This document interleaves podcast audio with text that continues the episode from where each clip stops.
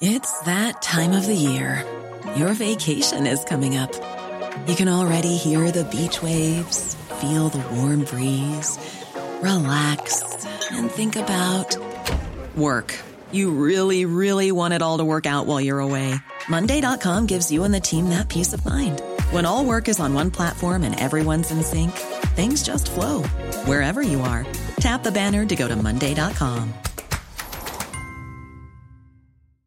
Hey, I'm Ryan Reynolds. At Mint Mobile, we like to do the opposite of what Big Wireless does. They charge you a lot, we charge you a little. So naturally, when they announced they'd be raising their prices due to inflation, we decided to deflate our prices due to not hating you. That's right. We're cutting the price of Mint Unlimited from $30 a month to just $15 a month. Give it a try at mintmobile.com slash switch. $45 upfront for three months plus taxes and fees. Promote for new customers for limited time. Unlimited more than 40 gigabytes per month. Slows. Full terms at mintmobile.com. This is the Cork Today replay on C103. A very good morning to you. You're welcome along to the programme. John Paul's taking your calls at 1850 333 103 as we've been covering on our news bulletin uh, all morning today. 10,000 hospital support workers have walked off the job. They are on strike today.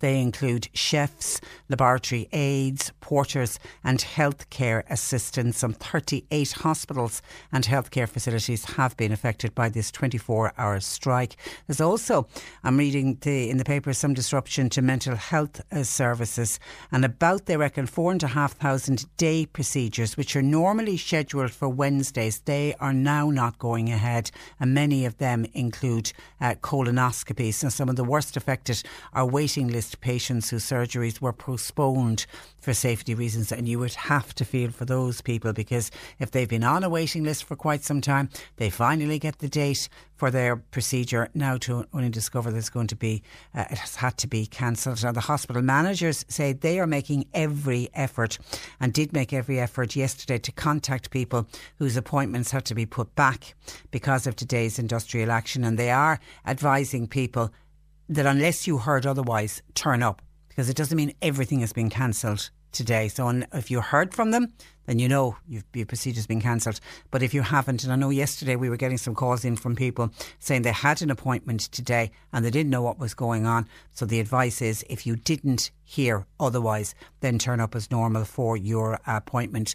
Some are saying though, if you're going for an appointment, bring your own sandwiches with you. But I don't know if that's a bit uh, more tongue in cheek. We've already heard from somebody who has been in Cork University Hospital, which is one of the hospitals affected, to bring your own tissues with you if you need to use the toilet because somebody's been popped into a toilet this morning at uh, CUH just and back to us saying no toilet paper in most of the loos uh, is what's been reported to us hygiene out the window today and that's not something you want to hear coming out of a hospital is it so bring your own tissues with you please always carry tissues because you never know when you go into a toilet case that that can happen. So make sure if you're going to any of the hospitals today, bring to, to please bring uh, tissues with you. Now it's the lar- the country's largest trade union, SIPTU.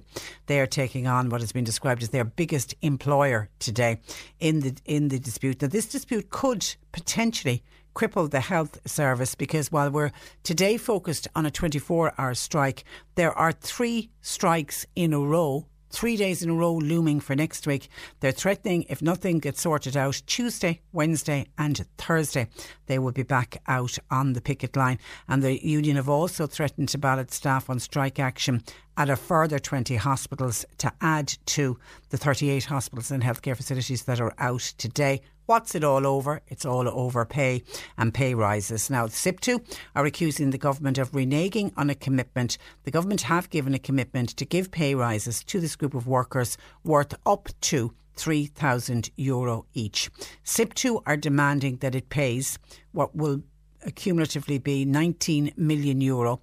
They uh, they've agreed to it following job evaluation, and they found pay rises were just were justified because thousands of its members' roles have been uh, changed. So SIPTU are saying you've agreed to it, give us the money now. No sign of a return to talks yesterday. Ministers were demanding that everyone went back to the Labour Court. That didn't happen yesterday. There was last ditch negotiations between SIPTU and the government officials. That was on Monday. They all collapsed. The union claimed massive gap between them. The union demanded that 16.2 million due to staff, except the chefs. I don't know why they were leaving the chefs out. They want that paid. But they say when they went into these last minute negotiations with the government on Monday, SIPTU say the government are only putting 1.2 million on the table. And that's big gap between that and the 16 million SIPTU are looking for. Government sources say no, that's not the case. That what they were offering was only the first of three pay hikes that were discussed. They say a total of around 7 million was being offered, including another 5 million next year and a further increase in 2021. But the union want the full amount paid in November. So that seems to be the the block that's in the way. The government are saying yes, these workers are due these money are due this, the increases. They are entitled to it. But the government are deciding when they want to pay it. They almost want to give the increases in instalments that would go right up to 2021 whereas the union are saying, no, you've agreed to these pay increases, pay them and uh, pay them now. And while that's all going on, a lot of those 10,000 workers, all of them, I imagine, are going to be quite annoyed to read that the government signed off on what some newspaper commentators are saying an unacceptable pay increase for the country's top judges. And they've signed off on that while they're refusing to increase the workers' the healthcare workers, who are some of the lower paid workers within the health system. It emerged yesterday that pay increases for judges were signed off by the Taoiseach Leo Varadkar by way of a statutory instrument and the matter came before a private meeting of the Oireachtas Finance Committee yesterday. Uh, some of the papers uh, citing some of the increases, for example, the Chief Justice will increase, his pay will now increase to over a quarter of a million euro a year, 256,584 euro. Nice job if you can get it.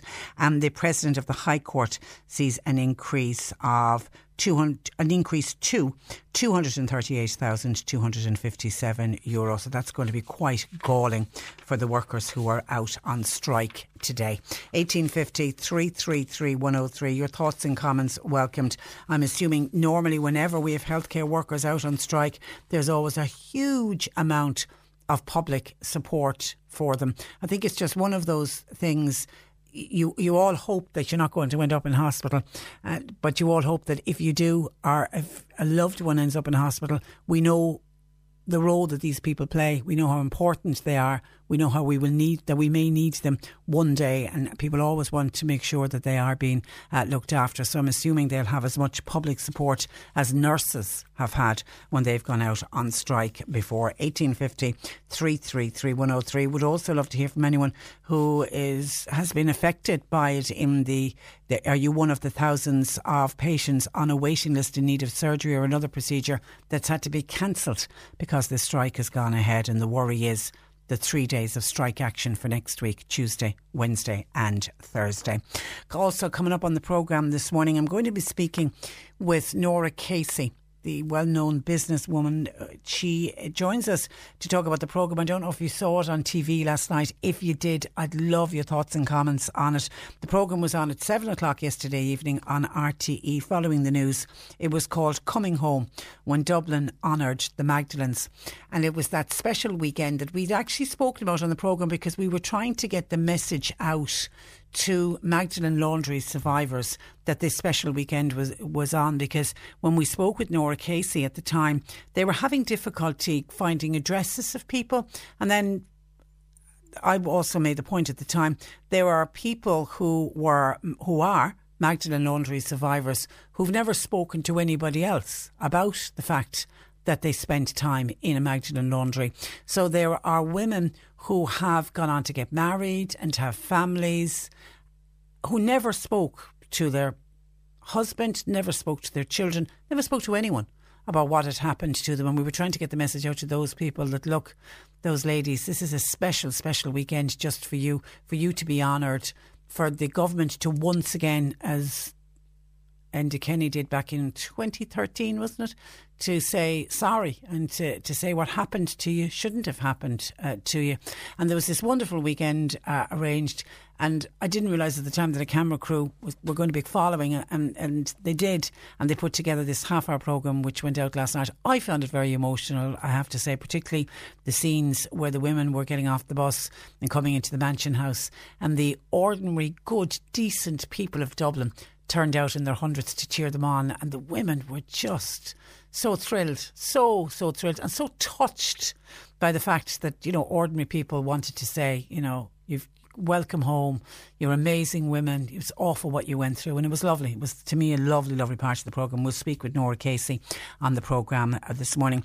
If you have a son or daughter who has just completed the leaving cert, you will no doubt, if they are planning on going on to third level education, are no doubt already starting to worry about the cost of sending a student for third level education. There is a study just out, it's an annual study that comes out every year that looks at the cost. They, they factor in everything, they factor in registration fees there are no fees for third level education or so we're, we're told, but yet there's this registration fee that has to be paid.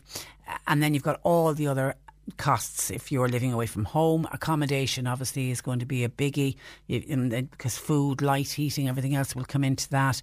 Uh, if your child is staying at home, there's the unless you live beside the university or the college of their choice, you've got the cost of commuting and all the other costs that go go with going to third level education. So we're looking at that report and also to, listening to some tips about how you can reduce the cost, particularly if you have a son or daughter who needs to go to Dublin, it's probably the worst place in the world from a cost point of view for someone to, to decide to study. But if there's a particular course that a young person wants to do and it's only available in a Dublin university, they don't have much choice. And if they're coming from Cork, they can't commute, they have to stay. And that brings with it huge costs. I think it's up to about 12,000 a year if, if a student wants to stay in Dublin, crazy, crazy money. There are ways of saving on that, so we'll be listening uh, to some of those suggestions as well.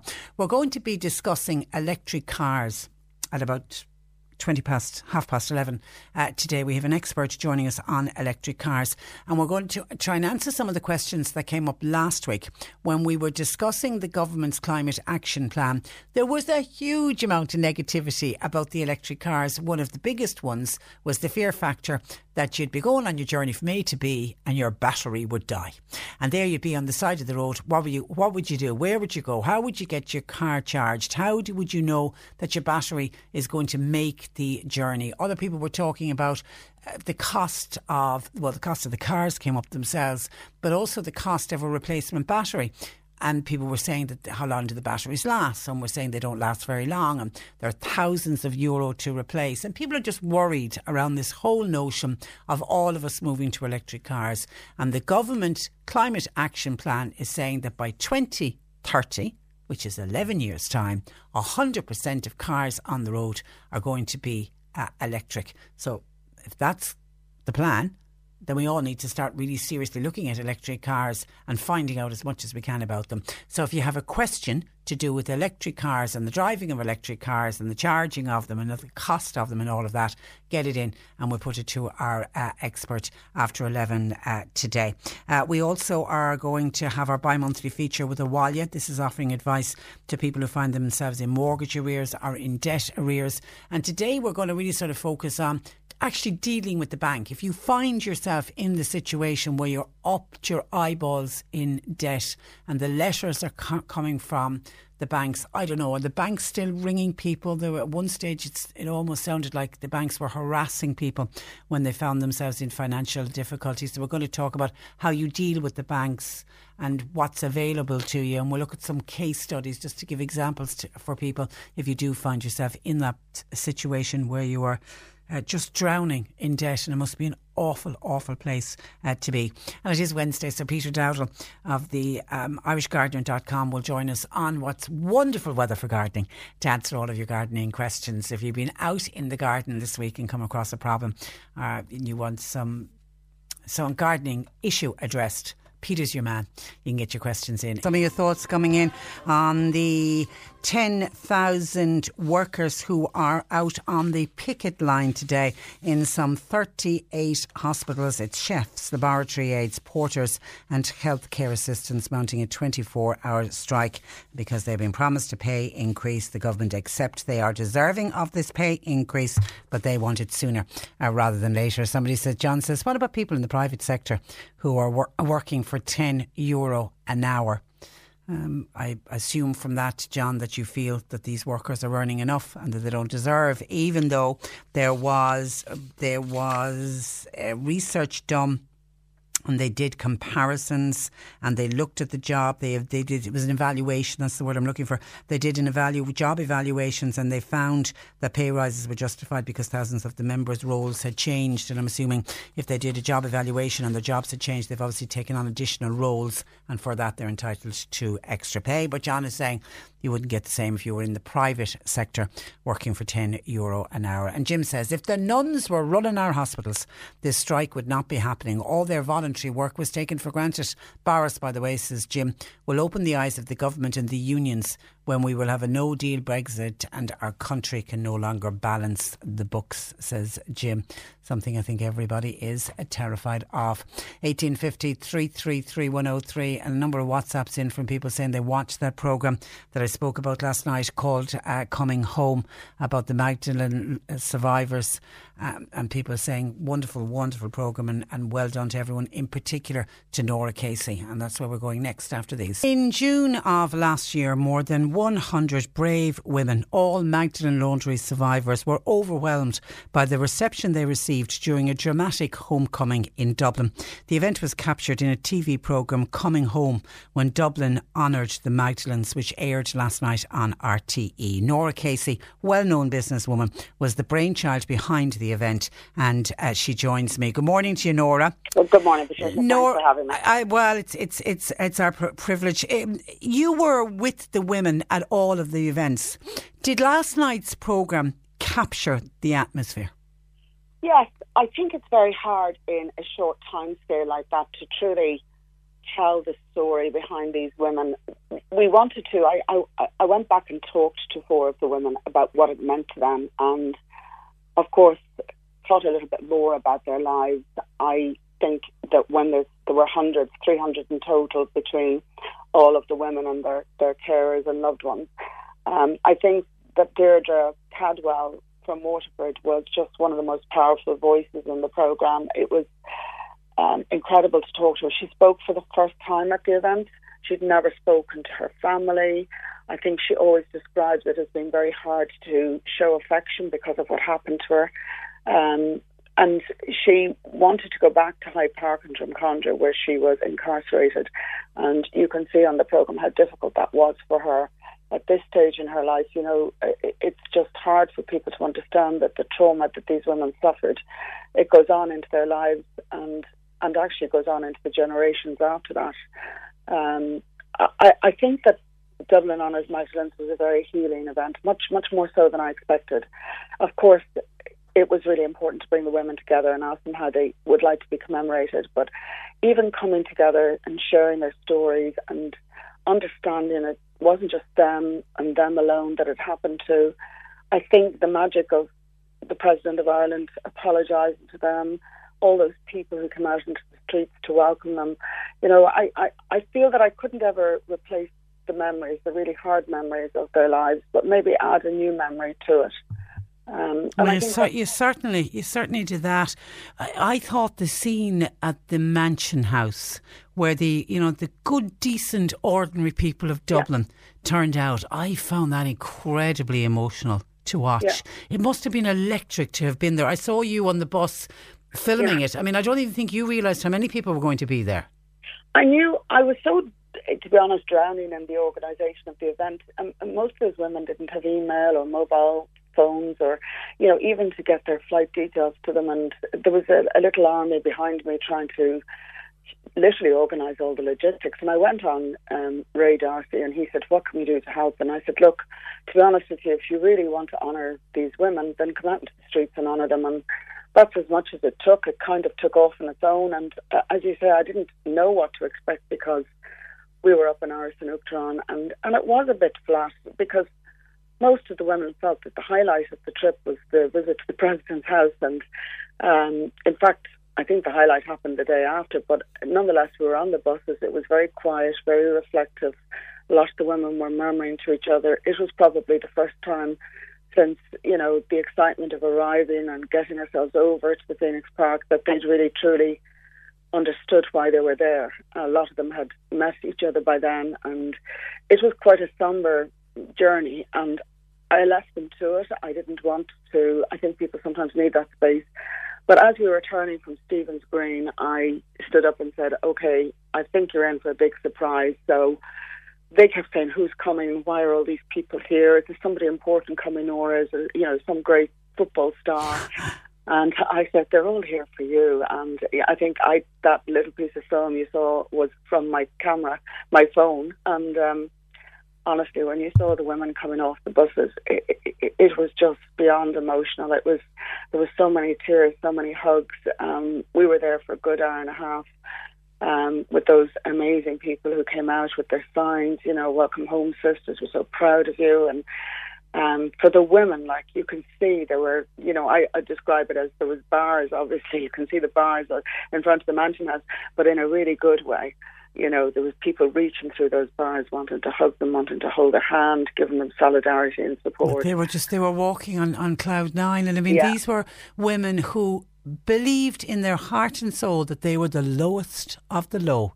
Exactly, Patricia. I mean, I think that was said to me so many times by the women. Like, it started very early on with them saying I was so ashamed of myself. I never even told my family. I, you know, I can't believe I have to pinch myself to think that I'm, you know, I'm here. I am in the president's house, and then to see all those people on the street. You know, it actually gave the women something indefinable. It was like they stood up taller. Like mm. you know, it, it was a journey for them for the two days, but after that, they were definitely on a different plane, they were saying, I'm never going to be ashamed again. Look at that. Look at all those people who support me.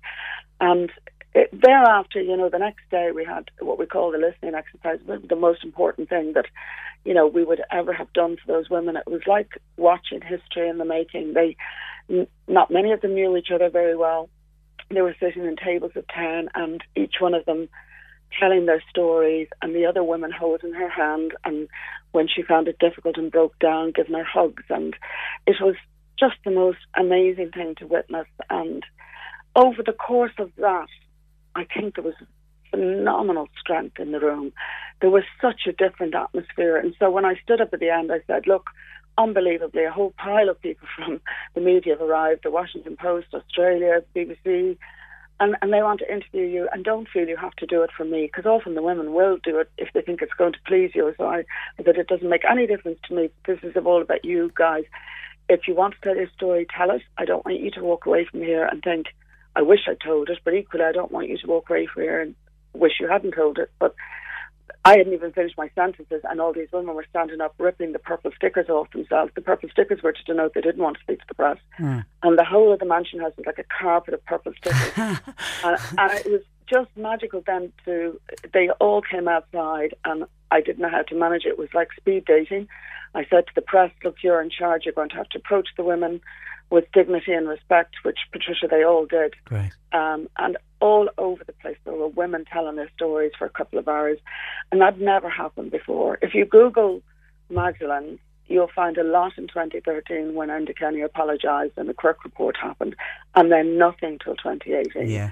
And then this whole army of women contributed to everybody in society understanding. Like my son was at it, Patricia, and a lot of young volunteers, they'd never heard of the Magdalene women. So you know they didn't even understand what. Yeah, well, it's you know it, it was. I, I had a, a I have a young niece staying with me at the moment, and and I was watched it with her, and I was saying to her, "This is living history. You know what these women went went through. You're not going to find it in history books. You will in the future."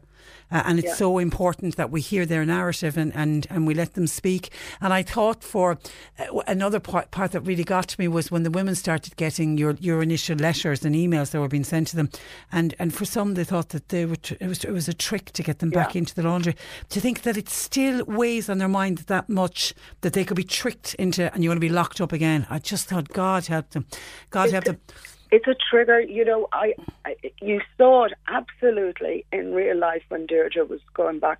Deirdre's an articulate, intelligent, courageous, determined, amazing woman, um, only in her fifties. And when she made that journey back up the road towards the laundry, she completely reverted back to the young woman, the young teenager, the young child she was.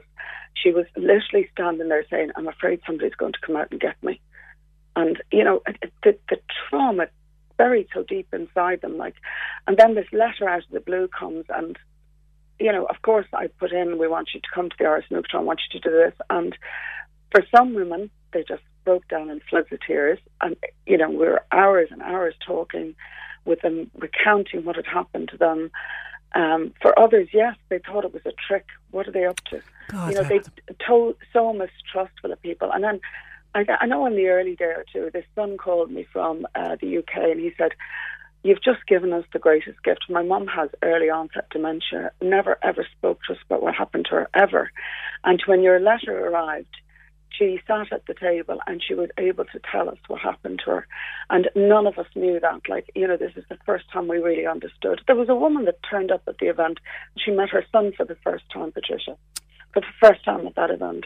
It was it, it, very soon after I was at Dublin Airport on the Monday to meet about 60 or 70 survivors who came in with their daughters and sons.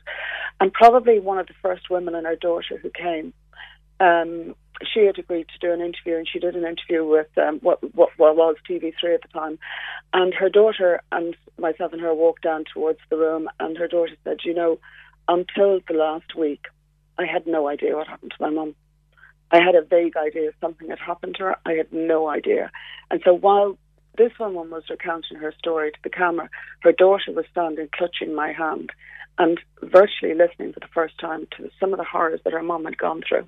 That's tough. That is Yeah. that is tough for, for any daughter, but that goes back to that shame that we spoke about those those Yeah. poor and uh, lots and lots of texts coming. in. Let me just give you some of them. Geraldine from Newcastle West said I watched the program last night. I actually watched it twice. The injustice these women went through again always moves me to tears.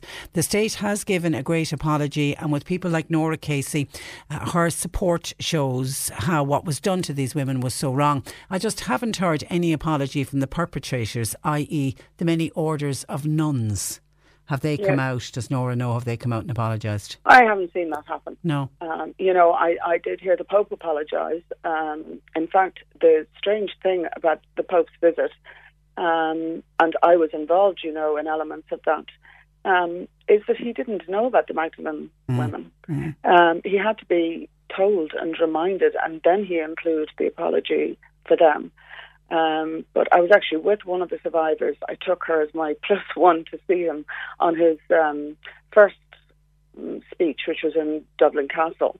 Um, very hard to get out, full of politicians and ministers and former ministers and Taoiseach and everything. And there I was sitting with Mary, Merritt is her name. You see her a lot in the documentary. And um, and he didn't apologise then. She was so upset. Ah, You know, she cried her eyes out. We came out together and she was upset and she was angry. And she's one of the women who said to me, Before I die, I want to see the Pope. So it meant so much to her, you know, and yet there wasn't that apology forthcoming. Now, over the course of this day, he did apologise. But to, to sort of answer the question, in Ireland, I guess that's not something I've heard. You heard, you know, the Minister for Justice apologise, the President the apologise, Taoiseach's and the. Kenny Yeah. apologise, you know, and so. Yeah, there's definitely needs to be something that happens. And it will all just of- help with that healing process Yeah. that, that you're talking about. And another text in said, Patricia, I watched the programme last night. It was heartbreaking to watch those ladies. When I was 16, says this sister, I was in Bessborough, that's the mother and baby home uh, in Cork. Uh, it wasn't as bad then, but what will stay with me forever is the older women in their 80s and 90s who were stuck there for all of those years. Broken Yeah. women who never got out of that hell that it must have been. Nora Casey is amazing. Thanking you, and that's from a there West were Cork some, listener. Patricia, I have to say that the as much as we were so grateful and glad we had those women with us, there were so many women not there, you know, who had died and who were incapacitated and couldn't come. Um, and there's a great initiative that Claire McGettrick, you saw on the programme Yeah, last night. we've spoken Flowers with her on the programme. Yeah. Yeah, Flowers for Magdalene. She, she organised flowers in the Magdalene graves every year, but also to name them. So she she has uh, her and a group go around and they find their graves, and you know what, what the dignity of finding your name on a tombstone, and isn't that one of the most important things that happened in your life that you actually get buried in a place where people know who you are. Goodness me. Has it has it changed you, Nora, as, as a person? It's, it's it's it's certainly touched you. You can hear it when when you speak. Yeah, I think I, you know, I don't think I've ever done anything as important to me. Um, I, I was so grateful to, uh, not during the time now, Patricia, I was stressed. I hardly saw my mom or any of my family for three months. But I, I, of course, completely underestimated what I was taking on. But when I did, I knew how important it was. And I wanted it to be perfect. I wanted every element, but to feel like they were truly being honoured at the highest level and that, you know, there would be no, no shortcomings, that it would all be wonderful for them. And and it was. And I actually couldn't speak for days and days afterwards. And I, I was so. I think somebody from RTE who was involved in helping me get the program over the line called me last night and said, "Thank you for being so tenacious." You know, so I, I was like constantly saying, "I need to do this. I need to." It just felt to me like just telling the story um, before it got forgotten. You know. Well, you're, Um, you're to be you're, you are to be congratulated. Uh, uh, well done, and I know each and every one you. of the women uh, would say that, and, and a huge thank you, which I'm sure they've already said to you. But you're you're a mighty woman. We need more Nora Caseys in this country. Pleasure as always to talk to you, Nora. Thank you for that. Thank Thanks for joining us. Uh, bye bye. And Morris on email to Patricia at c103.ie saying watching the Magdalene women last night was like hearing about a Nazi concentration camp. The country is an absolute disgrace, and even after all the apologies have, have been made, these women who managed to survive the horrors of the Catholic Church will still at the end of the day have had their childhood robbed. 1850 333 103. John Paul taking your calls, text, WhatsApp 0862 103 103. C103 Anthems.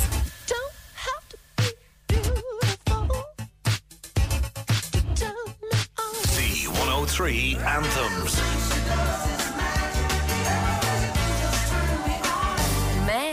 Feel like a woman. The biggest songs of all time. C103 Anthems. Love is in the air.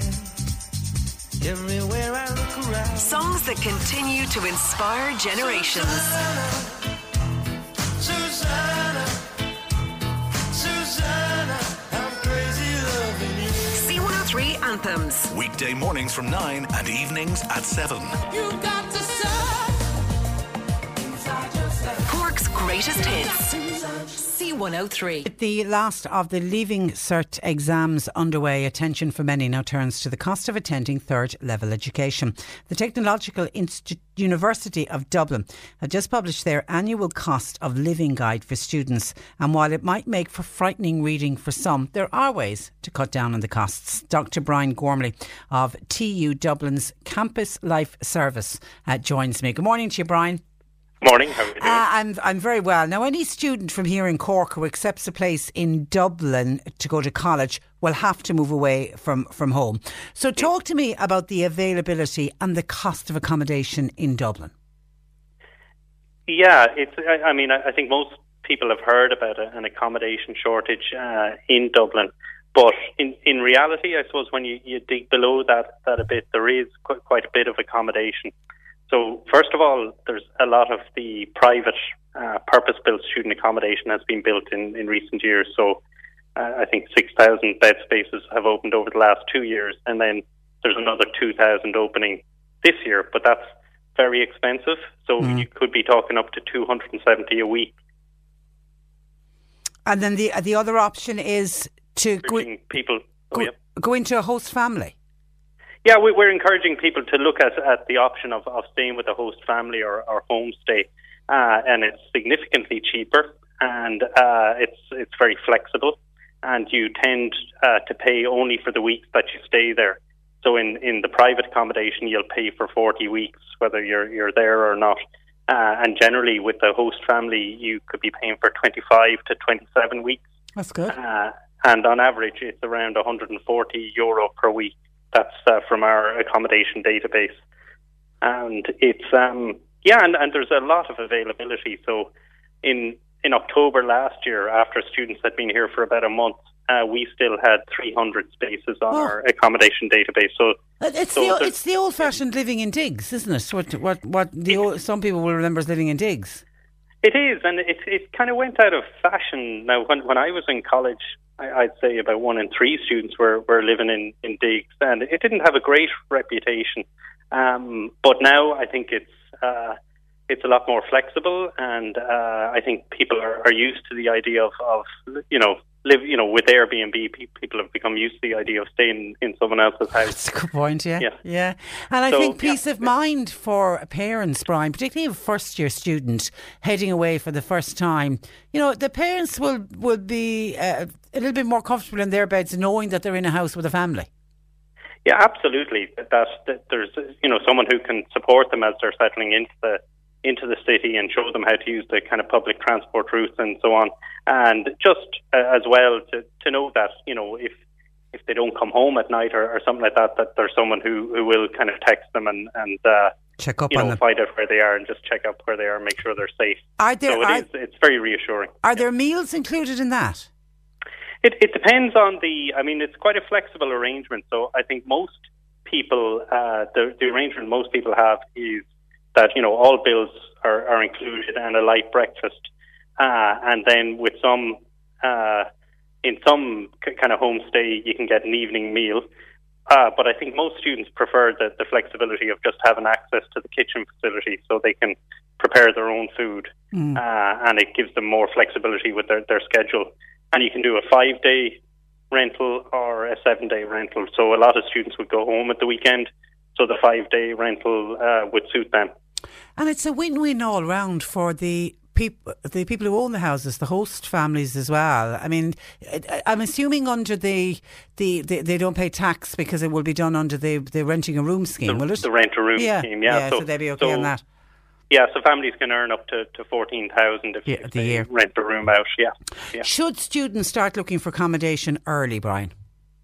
Yeah, as, as soon as possible. Uh, as I said, there's a lot of new accommodation coming on stream. Uh, I think those new accommodation providers are anxious to, to fill their rooms, so I think there is scope for negotiation there. Um, but one thing to be very careful about is to check the small print if, if you're if you're putting a deposit on private student accommodation. Uh, with some of them, with most of them, if you don't get your first preference CAO offer, so if you're not uh, going to attend that, uh, if you're not going to attend that university, um, that you will get your funding back. Uh, you will get your deposit back. Um, so that that's something to check out to make sure you'll get your deposit back if you don't actually attend that that uh, student accommodation. Yeah, yeah. And mo- I, and I know with the the, the study that uh, you you carried out, I mean it's it's twelve thousand a year. That's at the upper end of the scale. Now most of that cost will fall to parents. Can they claim tax relief on any of it? They they can if you if you if you're paying for more than one child to attend college, you can claim tax on the second or subsequent payments of the student charge. So the student charge is three thousand, uh, so you can get tax back on that uh, on that three thousand at a rate of of twenty percent. And also if uh, if you're paying for a part-time student or postgraduate student, so if, if you're paying tuition fees, uh, you can also claim the tax back on that and uh, so that's it's. I have to say it's not widely known, uh, and our indications that are that people aren't claiming tax back on their uh, student charge. Okay, it's certainly worth looking into. And uh, for students from low income families, the student grants are still there under under SUSI. Yes, and uh, you know, and that'll cover the student charge. And, and one of the other areas to look at is the um, uh, scholarships. So I know in, in TU Dublin we would uh, give over half a million out in scholarships each year. Sometimes it's program based on you know for architecture or fine art or optometry or uh, whatever the, the program is. But there's lots of availability of scholarships, and sometimes you know that they're looking for people to apply for these scholarships, and uh, they you know students students aren't aware of them. Okay, so So, check- it's well worth looking into that. check the check with the individual colleges to, to see what uh, what is available. And obviously for those uh, attending college closer to home, commuting is the most cost effective way, isn't it, to do it? Live It at is, home. Yeah, to live at home, and that, that can save you up to uh, five and a half thousand a year. And uh, it's there's certainly been an increase in students who are commuting long distances. So the numbers of students commuting has gone up significantly, uh, and students are commuting. Like we have students in Dublin who are commuting from Tipperary and Monaghan, Cavan, Wexford. You know, so long distances which can have an impact on their their student experience. Um, so we we you have to kind of balance it and, and work out the, the costs involved and, and the costs on your time as well. Absolutely. Okay, we'll leave it there, Brian. Listen, thank you for that and thanks for joining us on the programme. Thanks very much. Good Thank you. morning to you. Bye bye. That is uh, Dr. Brian Gormley of TU Dublin, and he's with their campus life uh, service. A lot of money if your son and daughter are going to uh, college. I mean, as I say, the 12,000 figure, that is at the upper end of it, and that would be for somebody renting in Dublin. But I look at, I, I look at the other options. I mean, I do think that option of going into the old fashioned digs, uh, going into digs is, I think the terminology is gone. What they're talking about now is uh, host families, but there certainly is a lot of money to be saved by going down and looking at that route. And of course, as we mentioned, the best way of all is if they go to college locally and they can stay at home with you. Okay, we're going to take a break. We have news at 11 on the way. I can see questions already coming in about electric cars. We're going to be dealing with electric cars in the next hour, trying to dispel some of the myths around electric cars, but also trying to get some of the answers to the questions that came up last week when we were talking about it in regard to the government's climate action plan. The government telling us that they hope by 2030 that all of us will be on the road driving electric cars. Will it happen? Only time will tell. Let's take a break though and head to the newsroom at 11. We're sending you to see the biggest stars live at the Marquee. Listen this free ticket Thursday to win your way in. Only on C103. You're listening to Cork Today on replay. Phone and text lines are currently closed. Danjo in Kanturk was onto the programme wondering what did what do I make of the Women's World Cup that's currently on at the moment. Danjo says, I think it is a great game of soccer. There's no fouling, no jumping around and acting out and falling down on the ground. It's a very free flowing game compared to the men's game. Danjo in Kanturk thinks that the women's soccer is a joy to watch. He, he says it's free flowing like the Tipperary hurlers, so I'll accept that one for, from you, uh, Danjo. Or others, I, I saw a glimpse of one of the matches, but that was about it, so I can't really comment. I don't know a lot about it, uh, but we'll put it out to see. Are others watching the Women's World Cup, and would you be agreeing with Danjo that the men playing the same wonderful sport. You could learn a lot from the ladies and how they play a free flowing uh, game. Uh, some of your commentary coming in on Nora Casey, who we spoke with in the last hour about the Magdalene laundries. Anna says, I feel when Michael D. Higgins steps down as president of this country, I feel Nora Casey would make a fantastic president of Ireland. She's done so much work behind the scenes. She's great quality. She's very humble. She would be ideal. Nora Casey for president. That's coming in from Anna, and I'm assuming Anna that you watched the program yesterday and that you enjoyed it uh, as well. And so many people saying well done to Nora Casey and well done to those women.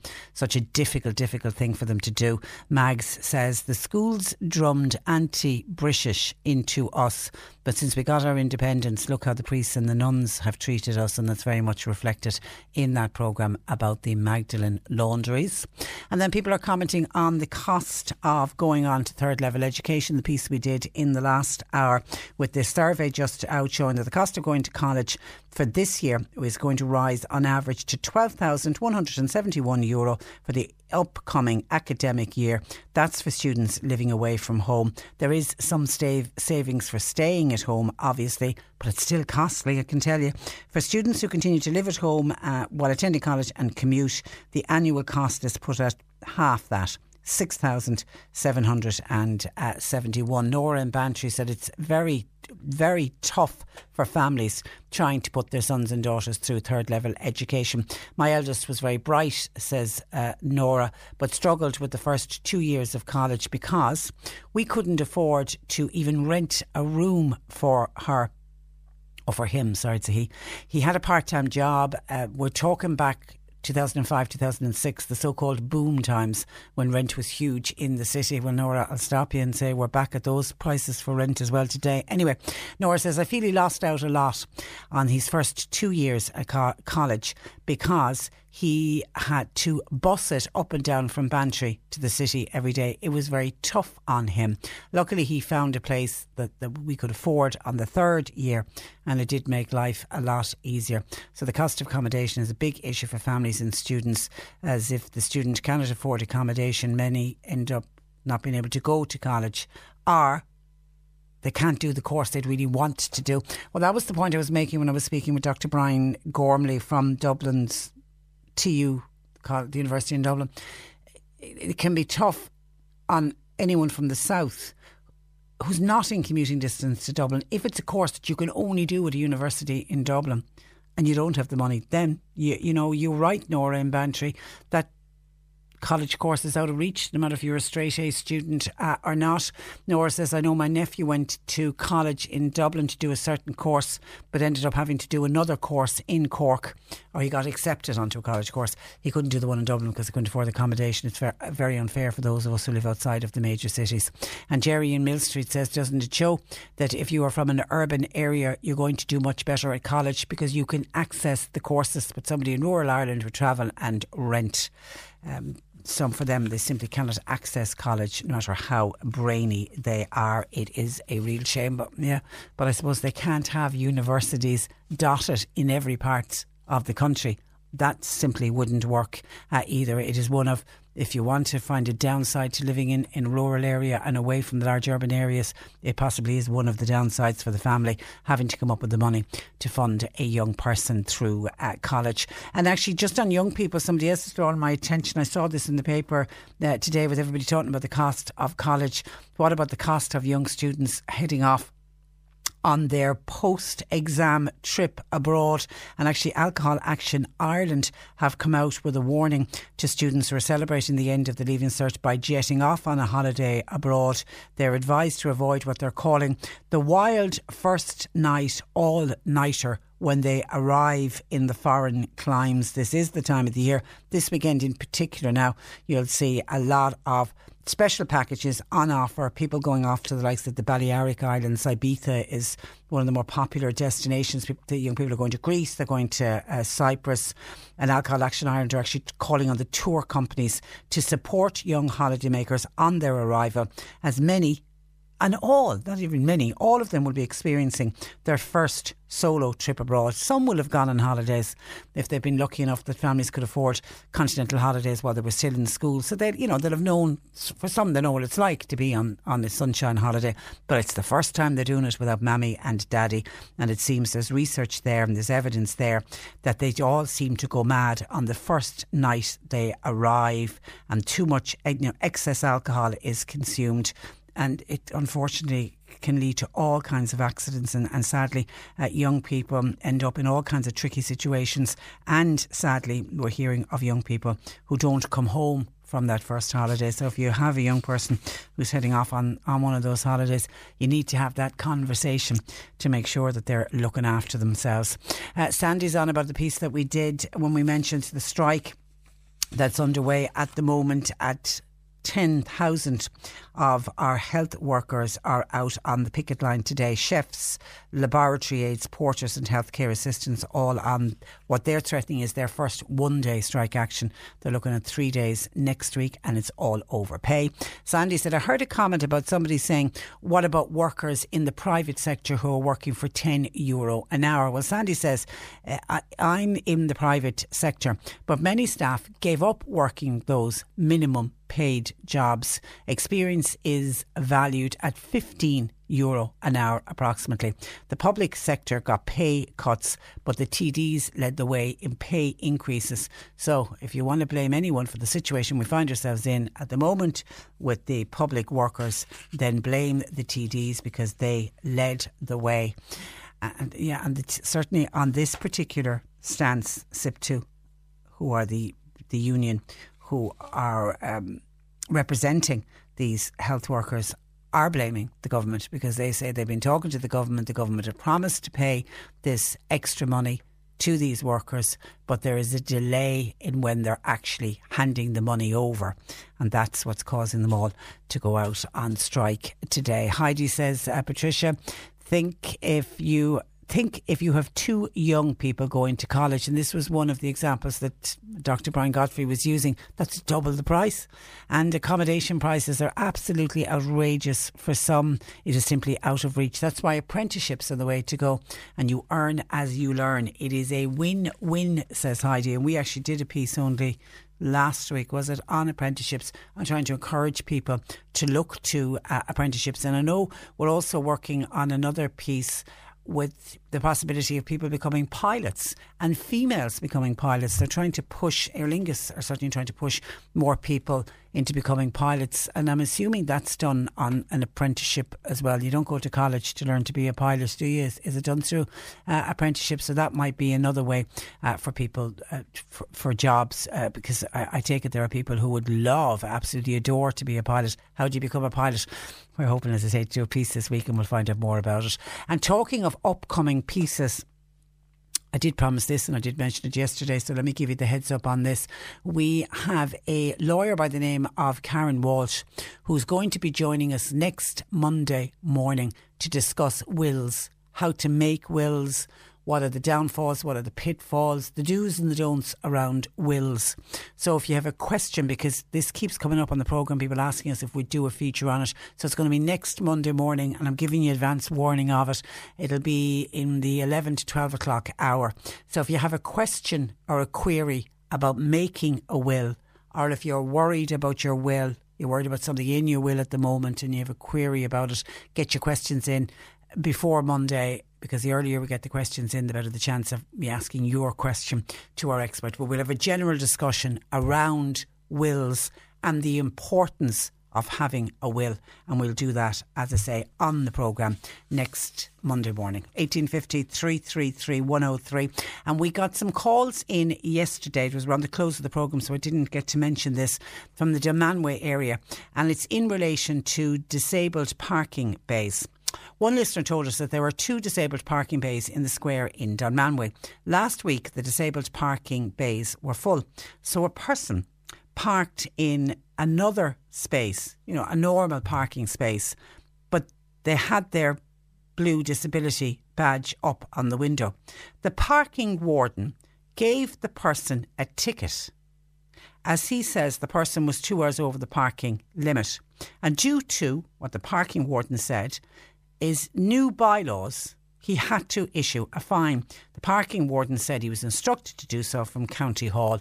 Now, that's a new one on me, and obviously, it's a new one on the person who was driving with the disability sticker because normally if you have the disabled sticker you're obviously entitled to park in the disabled parking bays but if there are no disabled parking bays or in this case there are people parked there you're then entitled to park anywhere else. You can't illegally park. Now I'm talking about parking in a normal parking space. But with one of the the blue badges up, you're not. I was always well, to me was always the rules. You you don't stick to the same the other rules that other people parking. You know, if it's a two hour limit or a one hour limit, and you have to move your move your car, that doesn't apply if you have a disabled parking badge because obviously the person in the car needs additional time and therefore the rules are, are, are different. So I that's a new one on me. If there has been bylaws introduced, we never heard about them on the programme. So we are in contact, have made contact with Cork County Council, haven't heard anything back yet, just because I really want to get clarity on that. Because if that is a new bylaw, then we need to get that message out to people who have the disability parking badges, the blue badges, to let them know that they need to be very careful if they're parking in areas outside of the parking bays. And we know there isn't enough parking bays, and we know a lot of people who are entitled to their disabled parking badge will never get one of the bays and have to park elsewhere. But you need to be careful because we certainly don't want to be getting uh, hearing from a flood of people saying that they're picking up parking tickets. So we're waiting for Cork County Council to get back to us on that. 1850 333 103. John Paul taking your calls. Text WhatsApp 0862 103 103. C103 Jobs. A part time accounts person is required. This is for the Kanturk area. You need to have a knowledge of Sage Line at 50.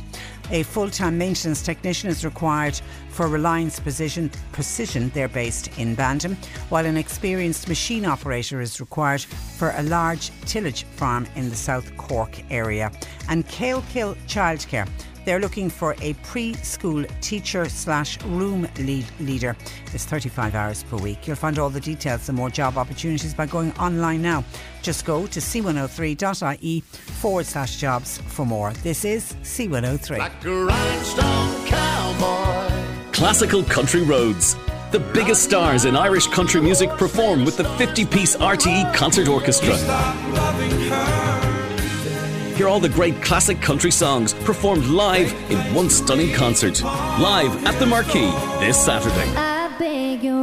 Tickets from 40 euro are on sale now, maybe subject to fees. Presented by Aiken Promotions in association with the Irish Independent. For more, stay with C103. Now, during our discussion on the government's climate action plan last week, many listeners raised questions about electric cars. Everything from the cost of the car to how long the battery lasts, how long does it take to charge the battery, how much does it cost, etc.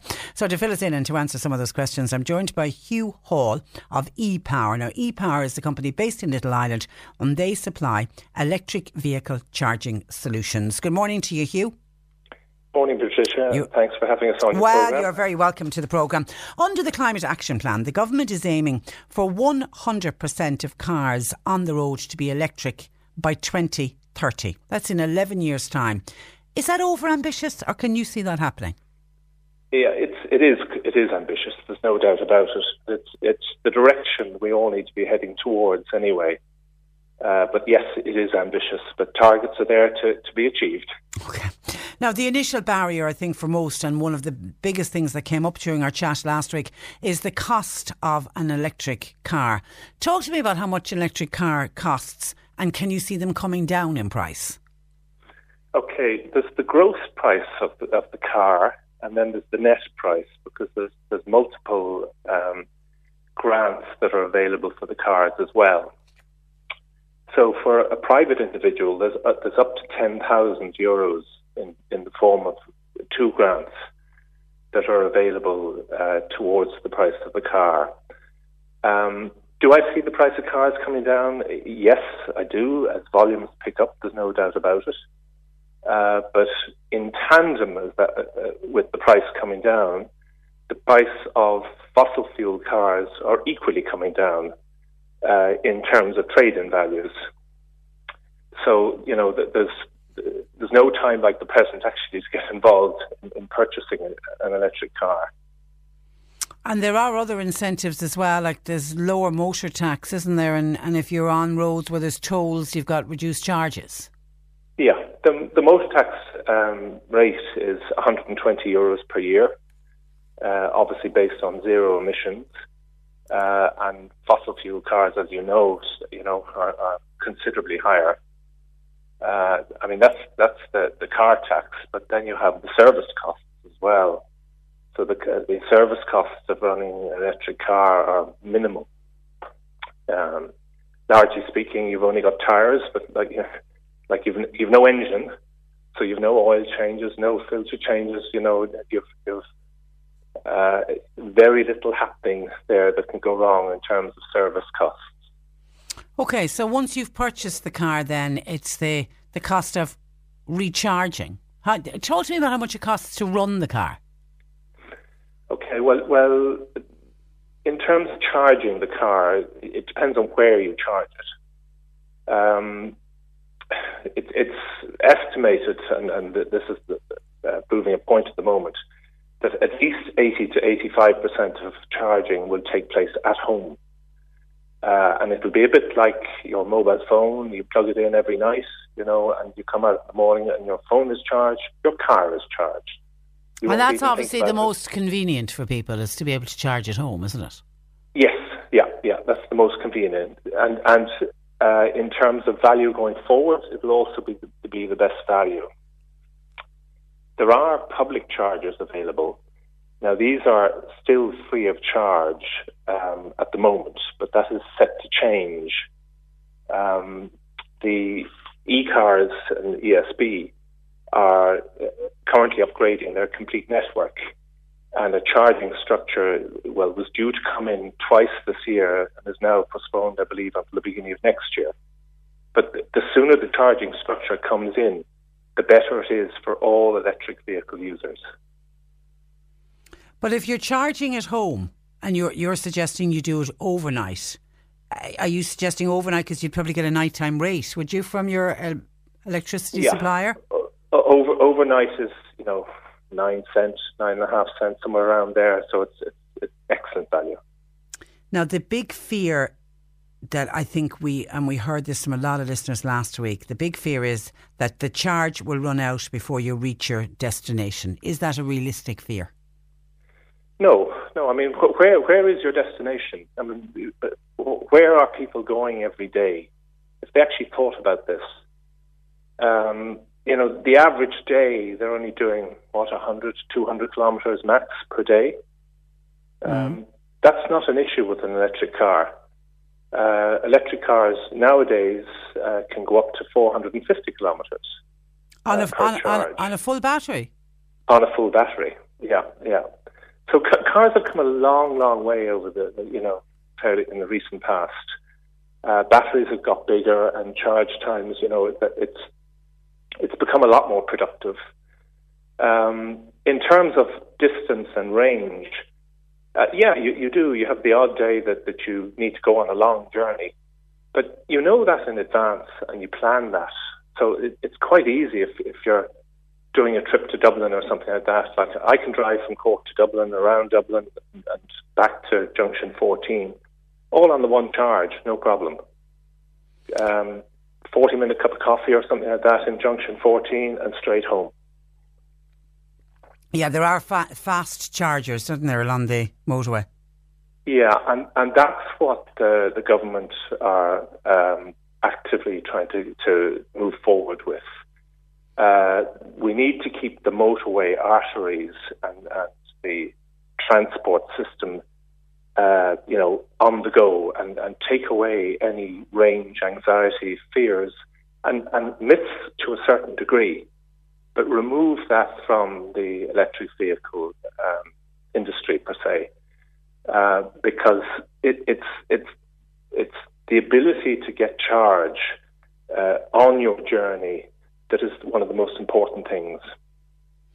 Okay, now so that will be eased when when each when the ESB or e-cars bring in when they monetize it uh, and when they you know physically start looking for for money from, from EV users uh, because that then the journey chargers will be used for the right reason. The fast chargers will be used for the right reason, and that's to complete journeys.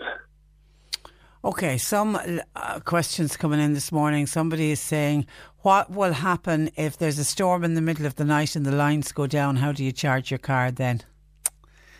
So you're going, you're going to get people coming up with all sorts sort of reasons as to why um, why your car. I mean, how many storms do we get? I suppose is your answer to How that. many storms you get, but likewise your phone isn't going to charge. You know. Yeah, yeah, and we still survive. Now, the one that we get a lot, we got a lot of calls in about it last week, and I can see questions again. The cost of the replacement battery and how long does the battery last? Okay, well, batteries likewise have, have come a long way over recent years. Um, typically, batteries would have at least an eight-year warranty, uh, and are expected in some cases to, to outlive the, the, vehicle itself. Um, the, the batteries are expensive. There's no doubt about it, but they, but they are getting better with technology as well. Uh, one way to look at it, I mean, how have batteries performed, is maybe if you go back uh, several years when the early cars came out, the early electric cars, uh, you'll find that um, some of those batteries are still on the go seven, eight years later. Now, they, they may not be producing what they produced back then, but they're still on the go. So it is a testament that the batteries, you know, do last. And then when they are spent, John wants to know could you ask your caller, and our expert is uh, Hugh Hall from ePower, what happens to the old spent batteries? How are they disposed of? Okay, well, one one way that they are being used, and this is a whole new industry, so so it's unfolding in front of us.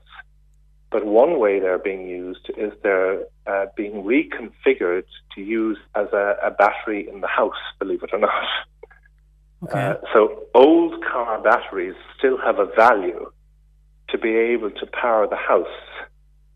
So if you had uh, PV panels on the roof, you know, you, you could charge up your battery by day, uh, house battery, and run the house then by night. So the batteries do have a, an end of life use. Uh, and I'm assuming there's a recycling aspect as well if when they're completely spent. Is there like what we do with our ordinary batteries? There would be, I'm sure there is. Now, I haven't got the details on that, but uh, I'm sure there okay. would be. Someone else says, um, I, where's it gone? Sorry. Um, did you, did, did you hear or read about a battery powered car that went on fire in Germany, burning for five hours as the emergency services stood back because of the battery fume hazard? Are you aware okay, of I'm that? Not aware of that. No. Not aware of that. Okay. And, um, Okay, uh, all right. I'm just seeing because a lot, of the um, questions are, um, uh, are are doubling up. Um, how long are you driving a electric car, and, and tell us your experience of it? Yeah, no, I have an electric car now for seven or eight months, uh, and I find them absolutely fantastic. And and once you've driven an electric car, the, the, the, there's there's no going back. Quite frankly, you won't want to go back. Um, you know, it's a completely different smooth machine. Uh, and if you were to get out of an electric vehicle and to get into a fossil fuel car afterwards, it's a bit, you know, like driving a tractor afterwards. It's completely different between the two. So you're you're you're ba- you're electric all the way. All right, and um, somebody else is saying it's unrealistic to, to think that there'll be 100 percent of cars electric by uh, 2030. The only thing is, when, when I saw that and read that in the report, I remember when the first of the mobile phones came in. And, and I remember doing an interview with somebody who, who had said at the time, oh, in 10 years, everyone, including children, will have mobile phones. And we laughed and scoffed and said, don't be stupid, you go away, that'll never happen. And it, it did happen. well, well you're, you're right, and, and that's, that's our history as it happens. We were involved in mobile phones years ago and it was the exact same scenario. Um, but just like electric cars are definitely going to be the future, there's no doubt about it. The, the, the, the numbers, though, in, in, the climate action plan are ambitious. There's no doubt about it. uh, but you know, it's the direction we need to be going in, and we, we all must aim for it because it, it's it's the right thing to do. Um, and you know, companies and we all have, have aspirations of doing the right thing by the, the, the environment. But if we're not prepared to make the, those steps ourselves, including companies that, that fine corporate and social responsibility policies, you know, if we're still permitting um, fossil fuel cars to come in the gate every day of the week without um, supporting electric vehicles, it makes no sense. So we all need to kind of get our act together. Okay, and I can see from John Paul, uh, there are some people not happy with your answer about if there's a power outage overnight and you're trying to charge your car and you get up in the morning and there's been a power outage. Tom and from says we don't drive the phone to work. We need another explanation. Is there any backup well, if there was yeah, a power yeah, no, outage? I, I, can answer more on that. Uh, your car is never empty. Um, you know, you're you're only topping it up every night. Um, so it's it's like a battery. If it has you know 400 kilometers, 450 or 300, you might only be doing 50 or 100 kilometers per day. So you still have 200 in the battery when, you, when you're going to bed. And that's how you get All you're to, doing get is to work. topping it up every night. Uh, so you, you will have ample in the morning. There's no problem there. Eddie and Mallow is raising an interesting point, particularly on the issue that, you know, it's most convenient and for, for the majority of people, they'll want to charge their car at home. Eddie says, what if you're living somewhere that you can't access the car from your home? Eddie, for example, lives in an apartment. Um, and obviously his car is away from, from where, where he lives. How do you, how do how do people get around that for charging? Okay, well, well, in some apartment blocks now, um, each circumstance is slightly different. Uh, but you can install a charger and have putting a, billing system on top of it as well. So this full, you can track and trace the usage and charge back to the, the user themselves. Or alternatively, there are the public chargers available as well. Mm. So there's two options there. Yeah, and, and you know, if we do go down with the action plan, if the government is, is, is really pushing the, the action plan, and if we do get all of the changes that they're talking about, there's going to be a lot more charges. But I know I read in, in one part of it that the local authorities are all going to have to come up with uh, more public charging points uh, as well.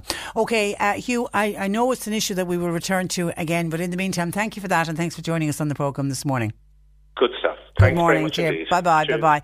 That is Hugh Hall of uh, E Power. They are a company based in Little Island who supply electric vehicle charging solutions. Now we're continuing this morning with our feature with Abhaile, which is the free mortgage arrears support service, and to offer advice to people who find themselves in trouble with the banks. I'm joined this morning by John O'Callaghan, who is a personal insolvency practitioner known as a PIP with KPMG. Good morning to you, John.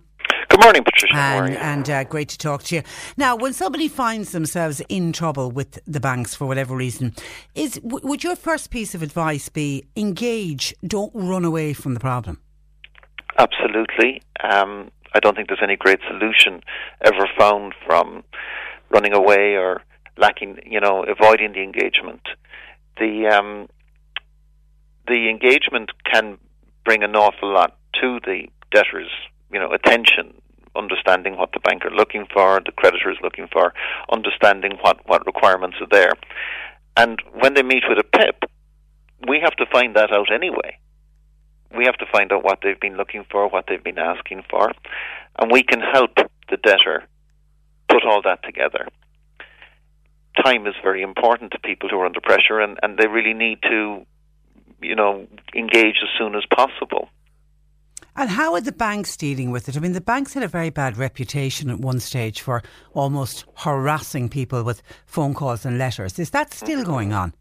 There's still a lot of calls going out because the creditor that shouts the loudest is going to get the most, particularly in a situation where the debtor's only got a very small amount of money. So if they get a phone call on a regular basis, the likelihood of collection is high what we would suggest to people is that when they start feeling harassed by it or that when they start feeling under pressure from the frequency of phone calls, that's most definitely the time to go and talk to MABS or go and talk to a PIP. Because what we do, and MABS do, is we step between the phone calls and the debtor. Mm. And we write to the banks and we write to the mortgage companies and we write to the vulture funds, even the vulture funds, and we say we are now the third party on this case. So all communication through us, please. So they, they've got to leave the person alone. They're supposed to. It doesn't happen in every single instance, but the banks in general are quite good like that. The banks generally stop making the phone calls when that occurs because they say, okay, they're in good hands.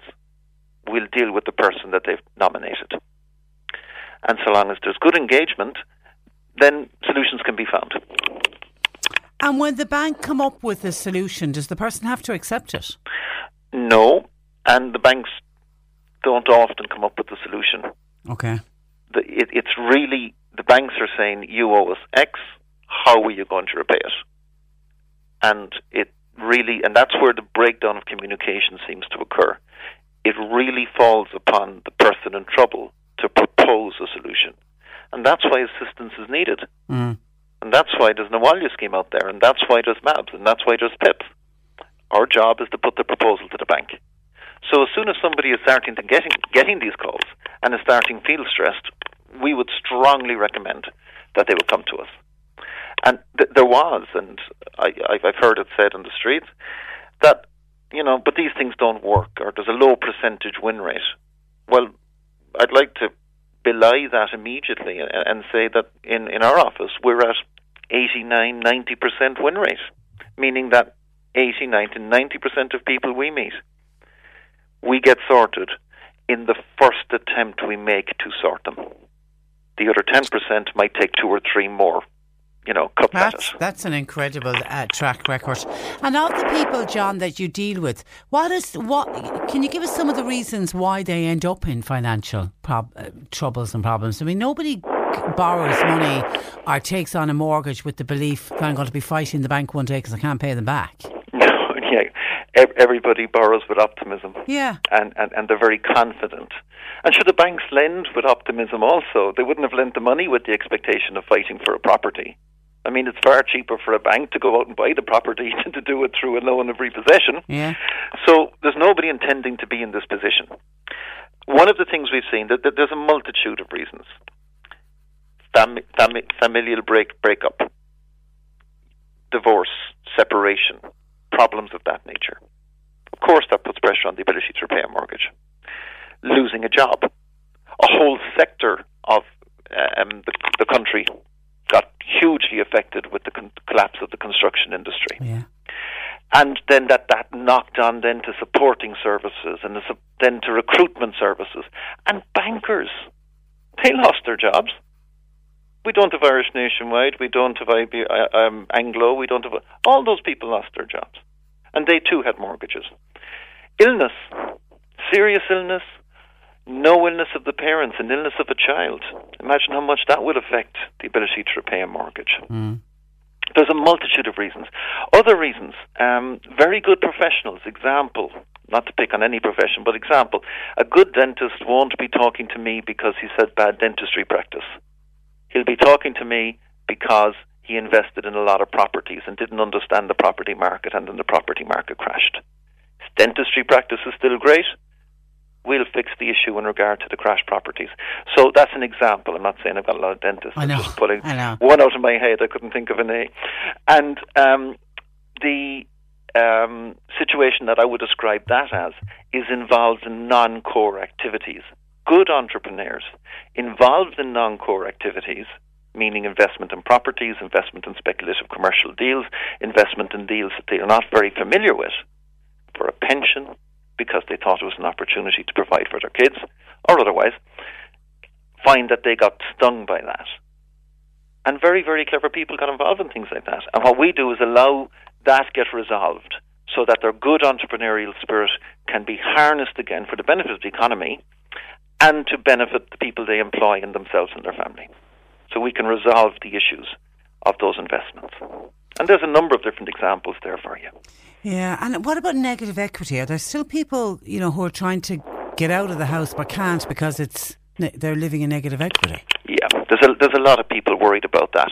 Um, we, we we had an example of a case there some months ago, and the had a couple, and they had moved far from their usual base in the country, and they were um, they bought a property, they got into a business. The business idea was that they would um, work sir, cleaning properties for these new housing estates are all going to be built. So when the construction industry crashed, well, of course, you don't want people cleaning the housing estate. Yeah. So they lost their jobs. They've got a house in an area where they're not familiar, they don't have a familial support, and then one of them got extremely ill. And they were terrified. They were negative equity. What happens? We can sell the house, we can move back to our original base. There's a family member who's got a, a, a granny flat. We'll move in there. We're all sorted, but they've got a problem. A hundred thousand property, three hundred thousand debt.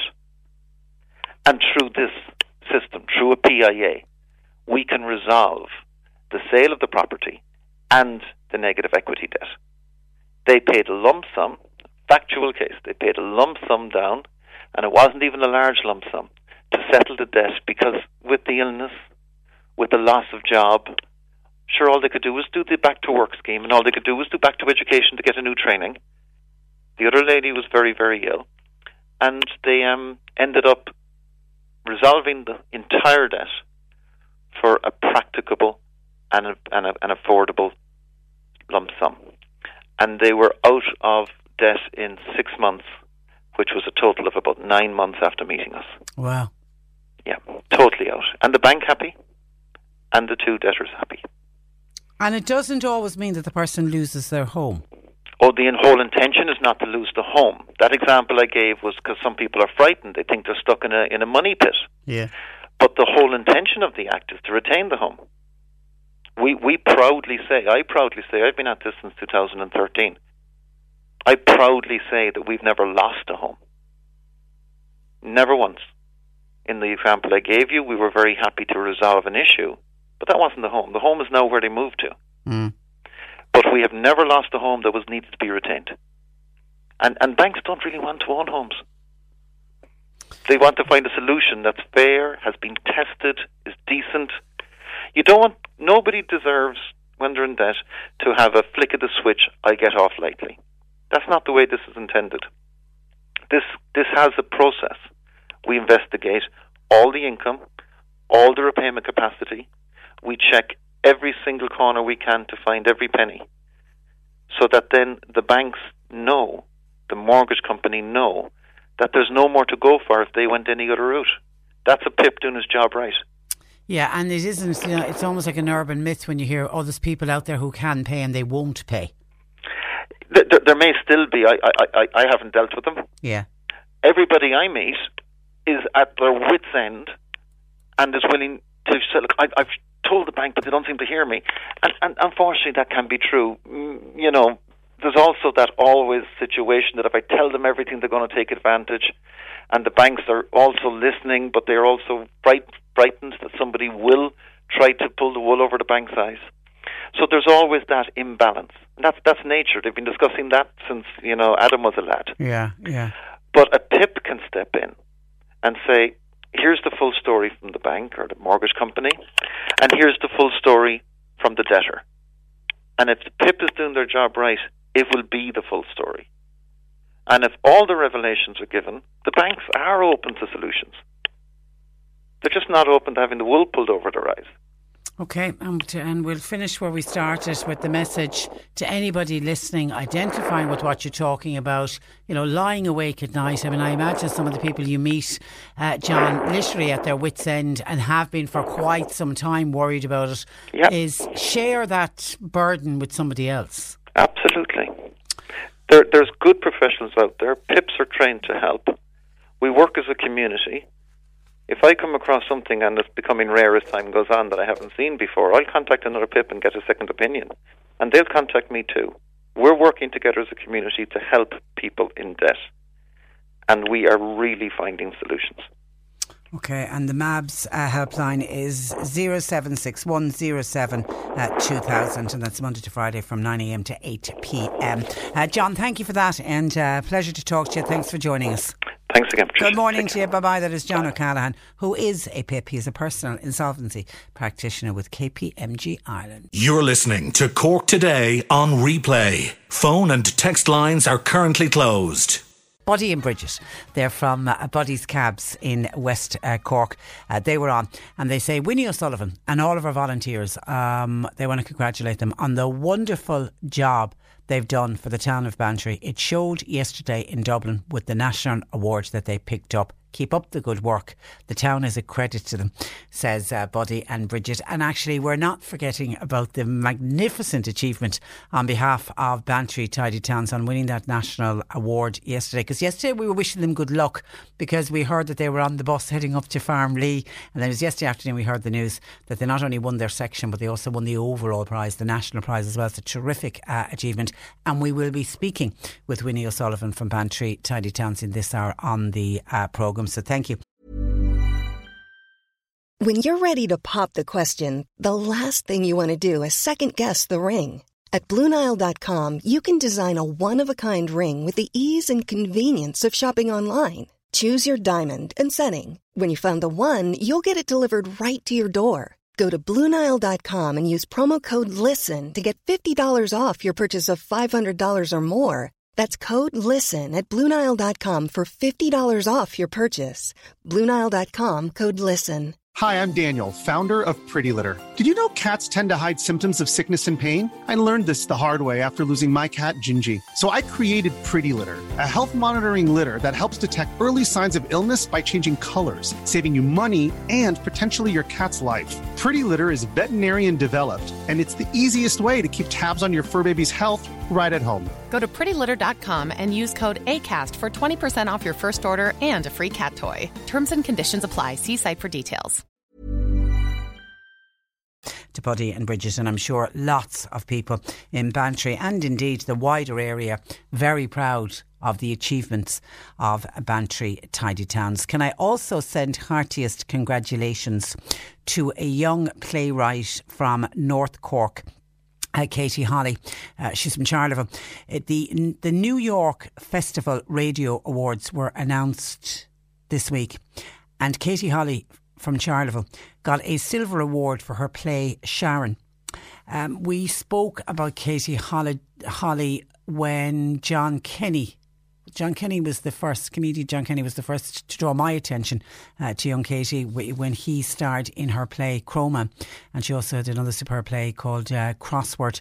And um, she's she definitely is one of these stars of the future and, and already a star of the present. She's just writing some incredible, uh, incredible works. But this was this is a great, this is a big, big award uh, to get for her, and it was it was the drama it was the drama on one series RTE entered it, and it was she won the best digital drama program for her play Sharon. So congratulations to Katie Holly.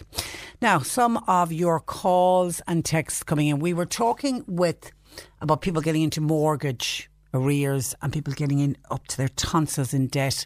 And it's this bi monthly feature we do with the Abhaile under MABS. And it's just to get the message out to people that there's help available and there's free help available.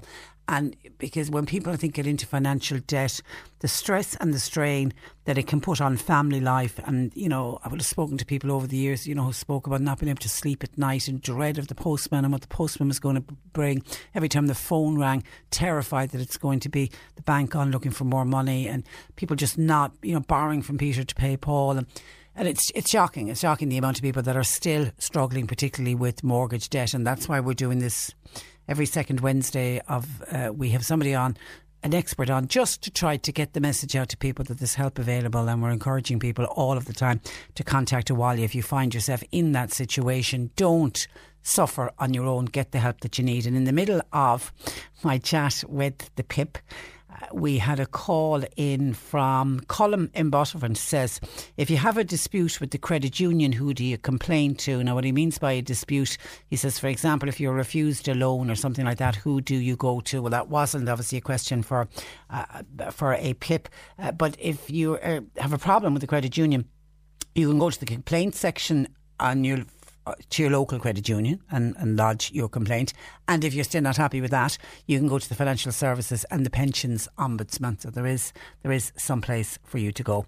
Now, still getting in a lot of calls about the electric cars, and it's just the amount of people who are coming up with a, with reasons against electric cars. People are still not happy about the idea that if the government had its way, we would all, in, in not that far into the future, 11 years' time, they're saying 2030 would be their ideal for all of us driving electric cars. And there are people who are just adamant that they will never ever drive an electric car. They don't like the idea of electric cars, and people coming up with all hosts and kinds of reasons as to why they wouldn't like an electric uh, car. Uh, Eddie in Mallow says, does Hugh, that was our expert who was uh, speaking to us, who who drives an electric car as well and makes his livelihood out of installing chargers for electric cars. So you can see where uh, Hugh is coming from on this. Eddie says, Does Hugh honestly believe that the government is going to give away the revenue that they make from petrol and from diesel and all the money they're making at the moment? That will all disappear if we all suddenly are driving electric cars. If people think that they'll walk away from that kind of revenue, then they're very naive indeed, says uh, Eddie in Mallow. My answer to that would be they'll come up with some other way of generating the revenue. But absolutely, I accept the point you're making. And there's a lot of people going on about that as well and making that same point and saying, you know, that the car tax issue, because it's much less car tax issue, that's um, um, a, a non issue and that's going to have to be replaced. Even if we all were suddenly driving electric cars and paying very little in road tax, because the government are going to have to come up with some way of collecting revenue for the road infrastructure. So you might be paying less on something, but you can be damn sure that the government will come up with a way that you'll pay some other way instead. Jonah says, Trish, I read online where in Germany diesel cars have way lower CO2 emissions than electric cars when you take into account power generation and the making of the batteries, when all of that is taken into uh, account. Sure, at one stage, weren't they telling us diesel was the way to go? They were encouraging everyone to switch to diesel, and they've changed their minds on that. I don't know if they're going to change their minds on electric cars, but uh, we, we're, we're certainly going to have to wait and see. Others are raising the issue what about driving, winter driving with the heaters on? Is that going to drain uh, batteries? I saw somebody saying that when you put on the air conditioning, and the lights that you don't get as far as if you're doing all daytime uh, driving. Angela says, I just listened to your item on electric cars. This is going back to the piece that when, when I asked Hugh about what would happen about power outages, people are worried about power outages. Um, Angela said, and then he came back because people weren't happy with his answer, and he came back and he said that when you're parking your car overnight and you're charging it overnight, you're only topping up the charge. So it wouldn't be, it would be in a very rare occasion that the car would be a dead battery you'd be plugging in and needing to fully charge it overnight. So he was saying even if there was a power cut for a few hours overnight, you'd still have some charge in the car because people were saying, how can you get to work? Well, Angela was on to say, Patricia, I was without electricity for seven days after Storm Ophelia. I live about four kilometres from Rosscarbery and some communities in West Cork were without electricity for 10 days. So I would have grave reservations about buying a, an electric car. Kind regards, says uh, Angela. But then John in Macroom was um, was also on on this issue. And, and uh, oh yeah, no, John in Macroom then says we have power banks for our phones when we've no electricity, or if there's a power outage, or you you run out of battery for your phones. Someone, he said, wait and see. Someone will come up with a similar idea for an electric car. Might cost you but they will come up with one eventually. They will make allowances for power outages. But then I go back to how many power outages do we get? And absolutely, Storm Ophelia happened and a lot of people were without power, and we can never say that that's not going to happen again. But I suppose, generally speaking, we are not without power that often. But I think John and Macroom is right. They will come up with some other solution to get around that. And you are right, we do have the little power banks that we use our phones for. So they'll they'll they'll come up with. You can be guaranteed they will come up with some other solution instead. And then Pat uh, Pat on Facebook. Now I'll give him this one. This is this is a good theory on this one on the electric cars. When I was talking to Hugh and I asked him about his own driving experience in an electric car, and he says that he regularly goes to Dublin. And he will drive from Cork to Dublin and he'll do his business in and around Dublin all on the one charge, and then he'll leg it back down the motorway and he'll get to junction 14 and he can pull into junction 14 where they have the public electric chargers and he'll plug his car in and he'll go in and he'll have a cup of coffee and they have one of the fast chargers so he'll be in there for 40 minutes taking a bit of a break, and when he comes back out, his car is charged. So he said, "Hey presto," and then he can get back to Cork. So that's getting around people who were saying, "What if you have to do a longer distance? You need to go to Dublin, do a bit of work in Dublin, and come back." So Pat on Facebook picks Hugh up on that and says, "Okay, Hugh is suggesting stopping for his cup of coffee."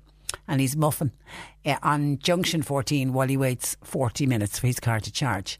What, says Pat, if Cork ever gets to another All Ireland final, and hopefully they will, Pat, it'll be a rush to Junction 14. Otherwise, you'd be there for three to four days, depending on the crowd who would travel to Dublin to watch the All Ireland.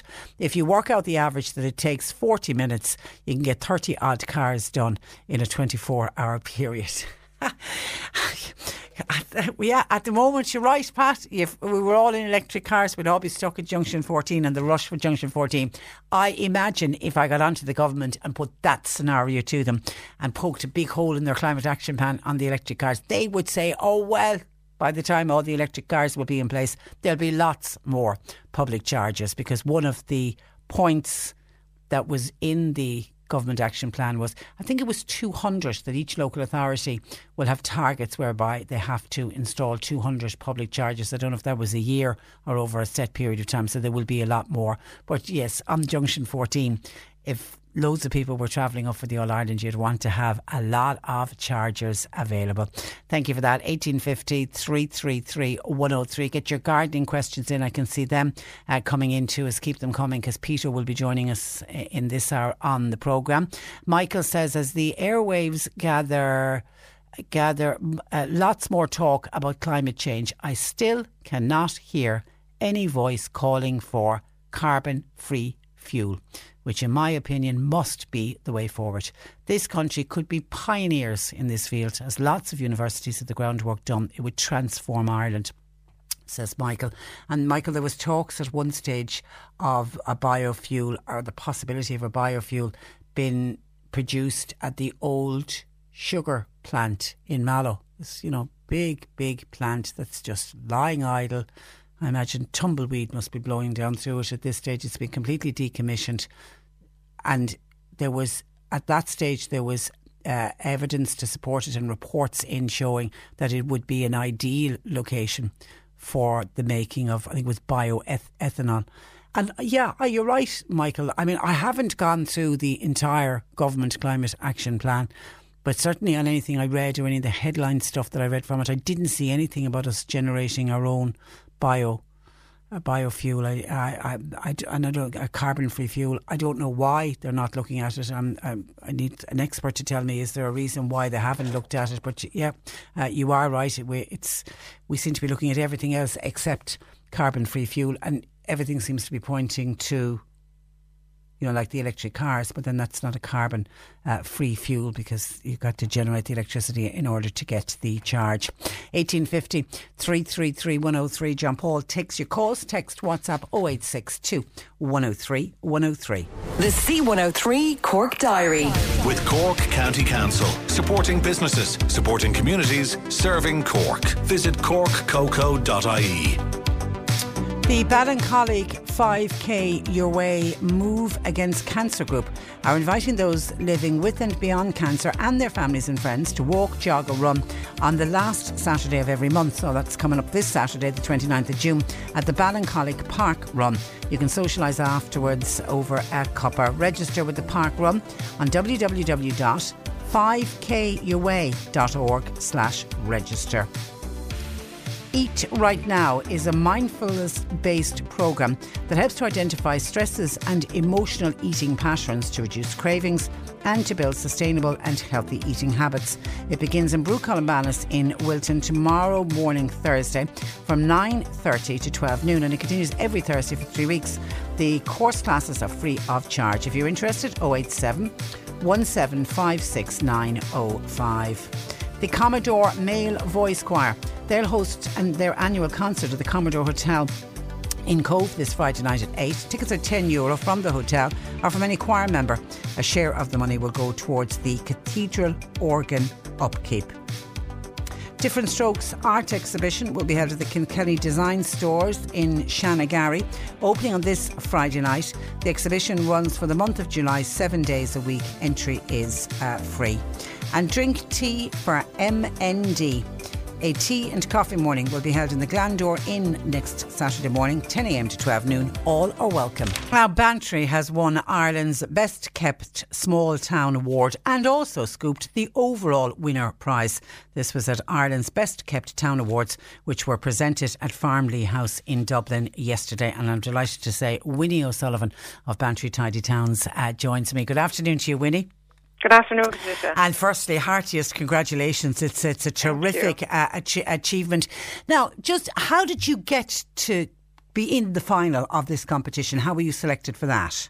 Well, it came as a complete surprise to us because we it's not a competition you each tidy town enter. Um, we're selected to to compete in it. So we just got a phone call back in I would say early March or something. Um, telling us that we were selected to compete in it. And judging takes place in during May, and then the awards are presented in June. Uh, so and that was the first we knew about it. So you got on the bus yesterday, and we were wishing you well. I don't know if you heard us. We were wishing you well as no. you headed off to Dublin uh, to Farmleigh. What were your yeah. expectations heading to Farmleigh? We didn't have any, to be honest. I mean, it was for us. It was a huge honour to be selected um, because only you're well up there when you, when you're selected for something like this, and we were thrilled to be selected. So that was being good enough for us. Um, we really didn't, genuinely did not expect to win either the category, and certainly didn't expect to win the overall um, prize. Certainly did not. No, so it was. It just came as a complete shock. So, what was the award ceremony like yesterday? Oh, it was amazing. It really was. I mean, in Farmleigh, I've never been to Farmleigh. I haven't before. either. I've only ever seen pictures, and it looks exactly. stunning. It looks, it is stunning. It is Yeah. stunning. We got a guided tour of the building, Right. which was an added bonus. It was just absolutely beautiful. Beautiful. The setting was amazing. And um, then the, the award ceremony took place there. And um, to win our category was, as I say, came as a shock. We would have been more than happy to come home with that uh, prize, that award. But to win the overall, it hasn't sunk in at all. And how many groups were up there, or did you get any idea of how many? There were, um, it, four, eight, 14. 14. 14. There are different categories village, small town, large town, and large urban centre. And we were in the small town category. And they announced that, and you won, and and, and thrilled. And you to go up, and obviously, did they present you with something for winning that? Yeah, Firstly? we have a, a framed certificate and uh, and a prize fund of uh, two and a half thousand. for, Fabulous. Uh, it's lovely, absolutely lovely. And um, then the, they give a certificate to the other uh, nominees as well in the different uh, categories. And then from the winner of each of the four categories, the overall winner is selected. And you suddenly hear Bantry getting called Yeah. out. I just couldn't believe it. I just thought it was a mistake. I, I really did. I, I couldn't believe it. I just, the look of amazement, we just looked at one another and thought, oh my God. Yeah. And in the other, the other, you're you're in the Tidy Towns competition. Yes. And h- uh, how have you been doing in that? We've do we've been doing very well. We're gaining points every every year, and Great. we're we're last year we've um, we're up to 325 points at this stage, and we're silver medals for oh the last four or five years. So we're doing well. We're doing you know we're up there. Yeah. Um, but we'd love to go further. But um, you know, we just keep trying. But the, it's very competitive. There's a huge number of of uh, entrants now, and it's very very competitive.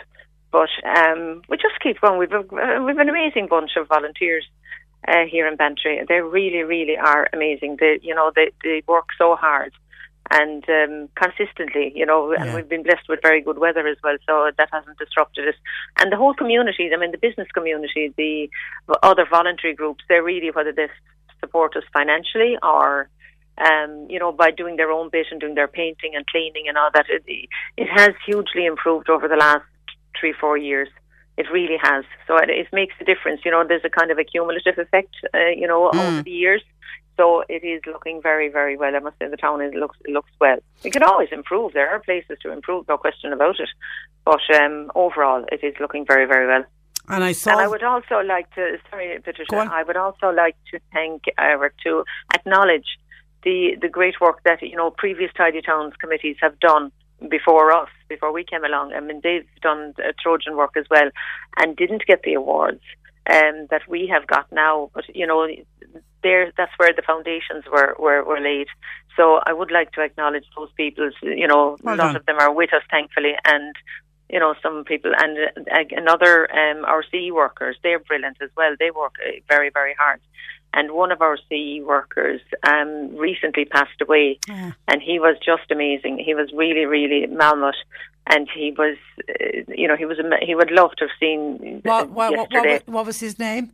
Mal- Malmut. I can't Ma- pronounce his Malmus. surname. I'm, yeah. I'm sure he must have been smiling down on you yesterday. I hope he yeah. was because he was so so good. He was really. I mean, he he was meticulous. He really was, and it, it was so sad. He only passed away last week, Ah. and I know, and he would have loved to seen that day, and he he didn't. Ah, my but you goodness, know, my we goodness. really we, we we acknowledge it. We acknowledge him hugely. Yeah, that's that's that's really that's really lovely.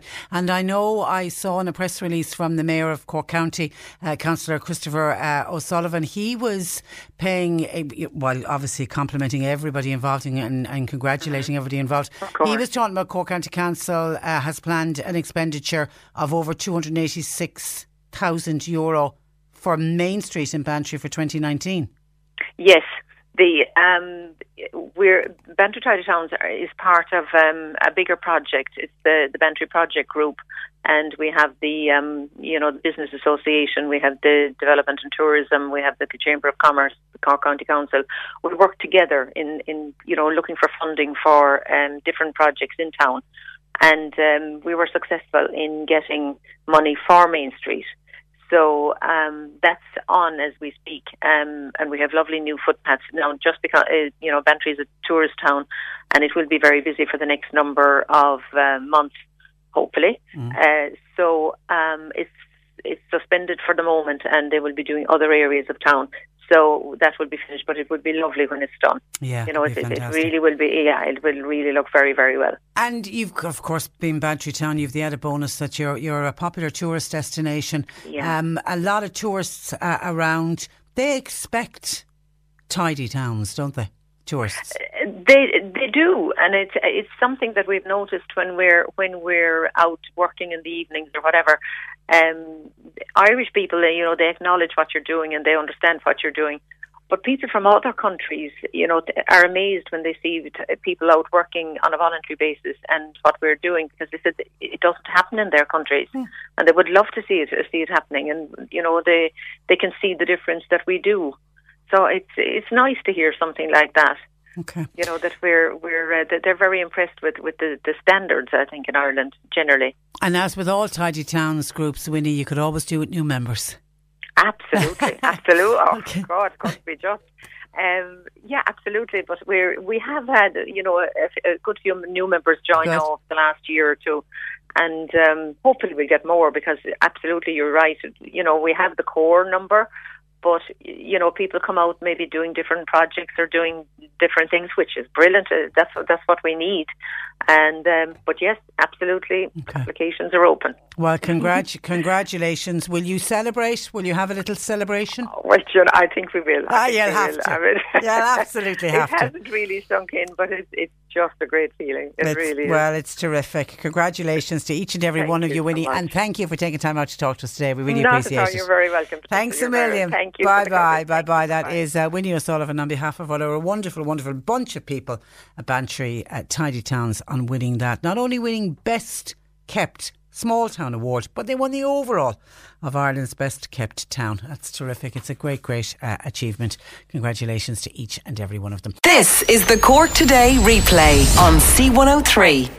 And it's weather like this when we all love to be out gardening. Peter Dowdall joins me. Good afternoon to you, Peter. we have the best job in the world Uh, about two weeks a year. yeah, well, but now we're back to do we need to be watering the garden? Very much so. If this weather continues, now I know they're they're, they're saying this this glorious bit of heat that we're going to get is going to probably change again at the weekend, isn't that yeah, right? yeah. So and and next year we're back to more normal temperatures. So it's only like one sort of week of heat and humidity. But like even one day of this heat uh, with no rain or no water would have a big effect on new plants, Trish. And what I mean by new plants is plants even that were planted, let's say, bare root or even potted last autumn, winter. So a lot of them won't be able to get their own water yet. So they will be relying on water uh, coming from rain or coming from the hose. So if you planted new hedges, new trees, or if you got your garden landscaped last autumn, winter, you would want to be paying attention to, to watering during this week and hopefully next week as well. But it's something that you would have to be conscious of, definitely. Okay, let's get straight into questions. Peter, why are there discoloured bubbles on the leaves of my current current shrubs, black and red currant? I th- think when she says bubble, she's probably kind of talking about blisters in the leaf, Okay.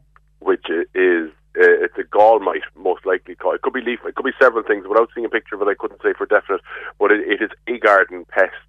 It's a pest as opposed to a disease. Most likely, uh, it could be the gall mite, or it could be, it's unlikely to be aphid. Probably the leaf miner or a gall mite. But do either send a picture into yourselves in the radio station or to myself on Facebook, the Irish Gardener, and I'll have a look at it uh, and give you a definite answer when Okay, and that's actually coming on WhatsApp. So if, if you want to WhatsApp in the in the picture, and we'll get it on to uh, Yeah. Peter. Uh, hi, Peter. I have a basil plant, one of the supermarket ones, growing on my windowsill for the last few weeks. I've noticed a sticky sap-like substance on the leaves and on the windowsill for the last few days, and what looks like a green fly. Is it still safe to use, and what should I do with it? It's still safe to use because even if you even if you eat the green fly, it's not going to be any harm. They're full of protein by all accounts. Steady on. going to be any harm. I was giving I was slightly off the point there. I was giving a talk with GIY, you know, the Grow It Yourself Yeah. movement. I was giving a talk, uh, or as part of a panel discussion, I suppose more correctly, on creating sustainable food cities with GIY in, in Dublin recently. Uh, and one of the speakers who was there with me was saying that seventy percent of the world's population rely on an insect-based diet. Now, what do you feel about that, Trish? Yeah. I didn't like the sound of what I saying. but Uh, anyway. and I'm vegetarian, so I really Yeah, am not going there. Yeah, yeah, yeah, yeah. But anyway, so yes, perfectly safe to eat. Don't worry. The, the the the key substance that they're talking about, the caller's talking about, is most likely this honeydew secretion that aphids give when they're they're they're they're laying their eggs, basically. Um, So yes, you have green fly, or more likely with basil actually black fly, uh, and they're they're they're thriving. They're loving your basil and loving your your nice conditions. Ease off on the watering a small bit. I would say it might be a bit damp, which is attracting them in as well. I, I probably would. I certainly wouldn't use any pesticide or, or anything at all on it because you want to eat it. So that would be much more da- dangerous to eat than the green fly.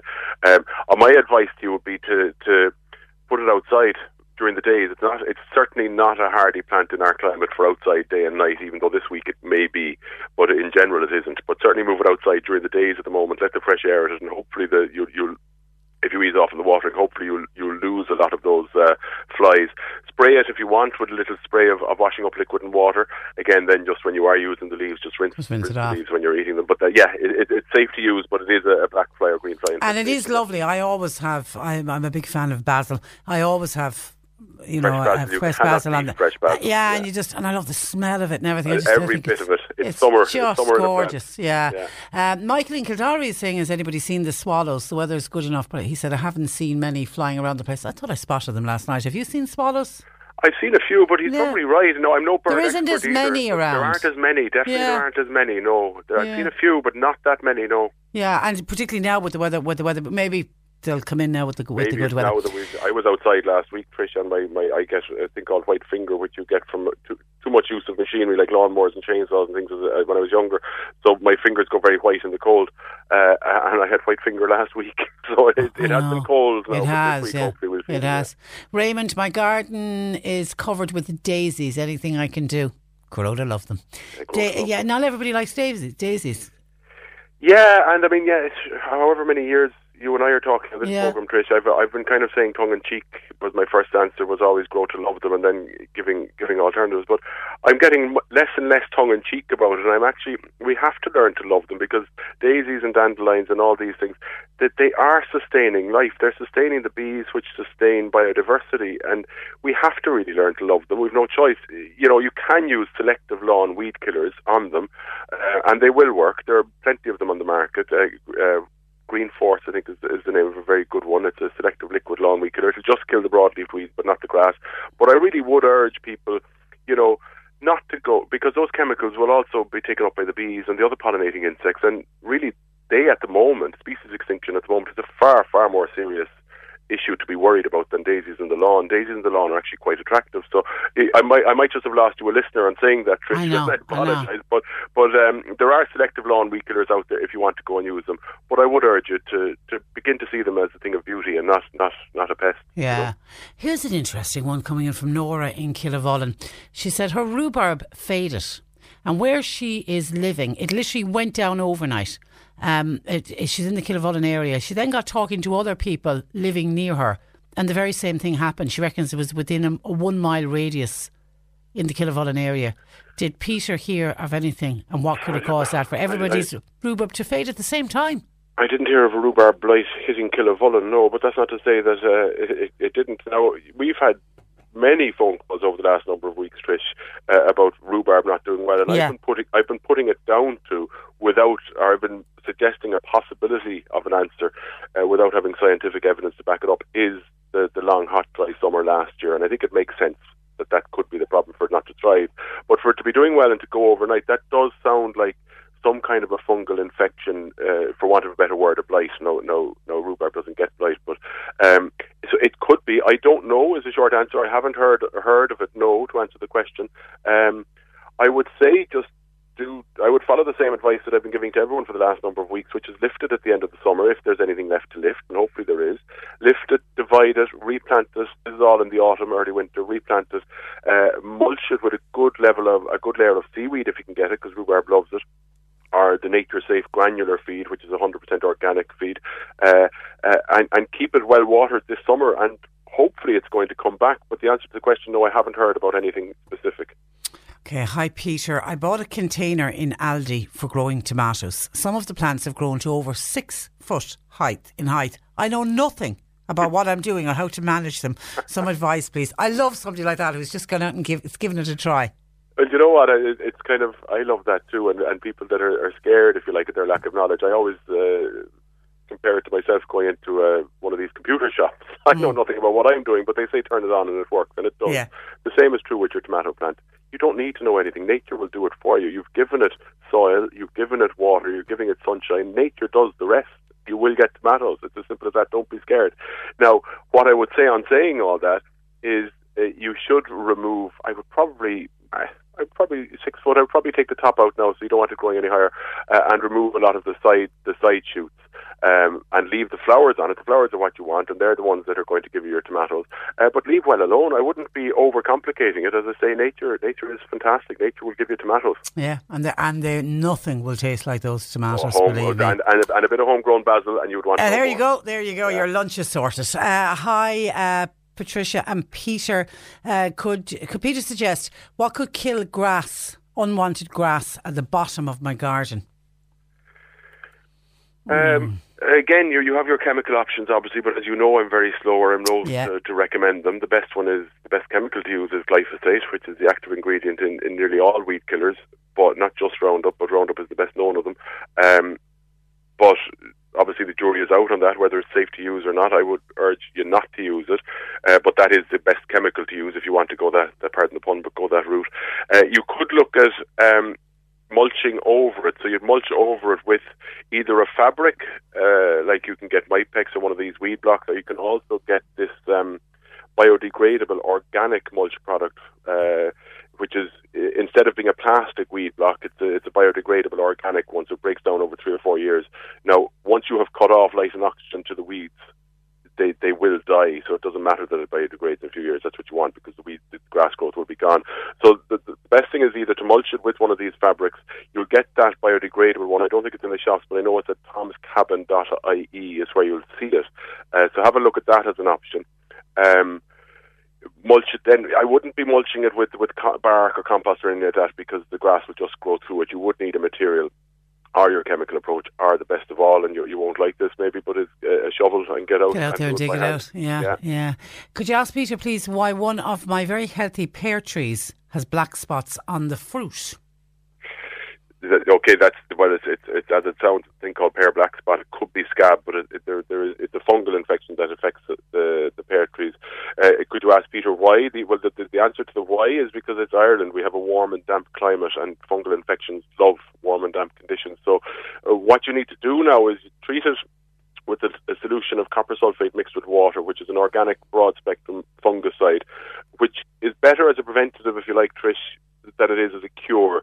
So it's always better to use, uh, I think, that at once a year, kind of at time of bud burst, which is when the leaves are coming out uh, around March, April, and it works very well as to prevent the pear tree getting these problems.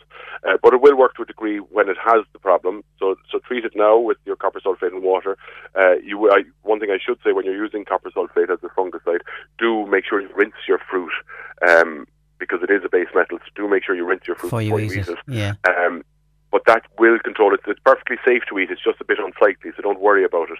Uh, I would prune your pear tree next spring to make remove any congestion. So if it's a very cluttered tree, if you know what I mean, if there's lots of crossing branches and things like that, that that that makes conditions ripe for for fungal infection because there's very poor air circulation then. So early next spring, kind of early March, uh, remove a lot of the congested growth so that the air is travelling freely through the plant, um, and and treat it then again with your your copper sulfate and, and hope for the best. But that should work for you. Okay, and thank you to somebody in Macroom who says, Patricia, we've lots of swallows in Macroom. They've been here since May. Lots and lots of them. We did, but Peter and I did say we're not bird watchers, so it's good to know that there are swallows around. Hi, Peter. I have a magnolia plant. I planted this April, but I've now started to notice the leaves have big bites out of them. What do I do, please?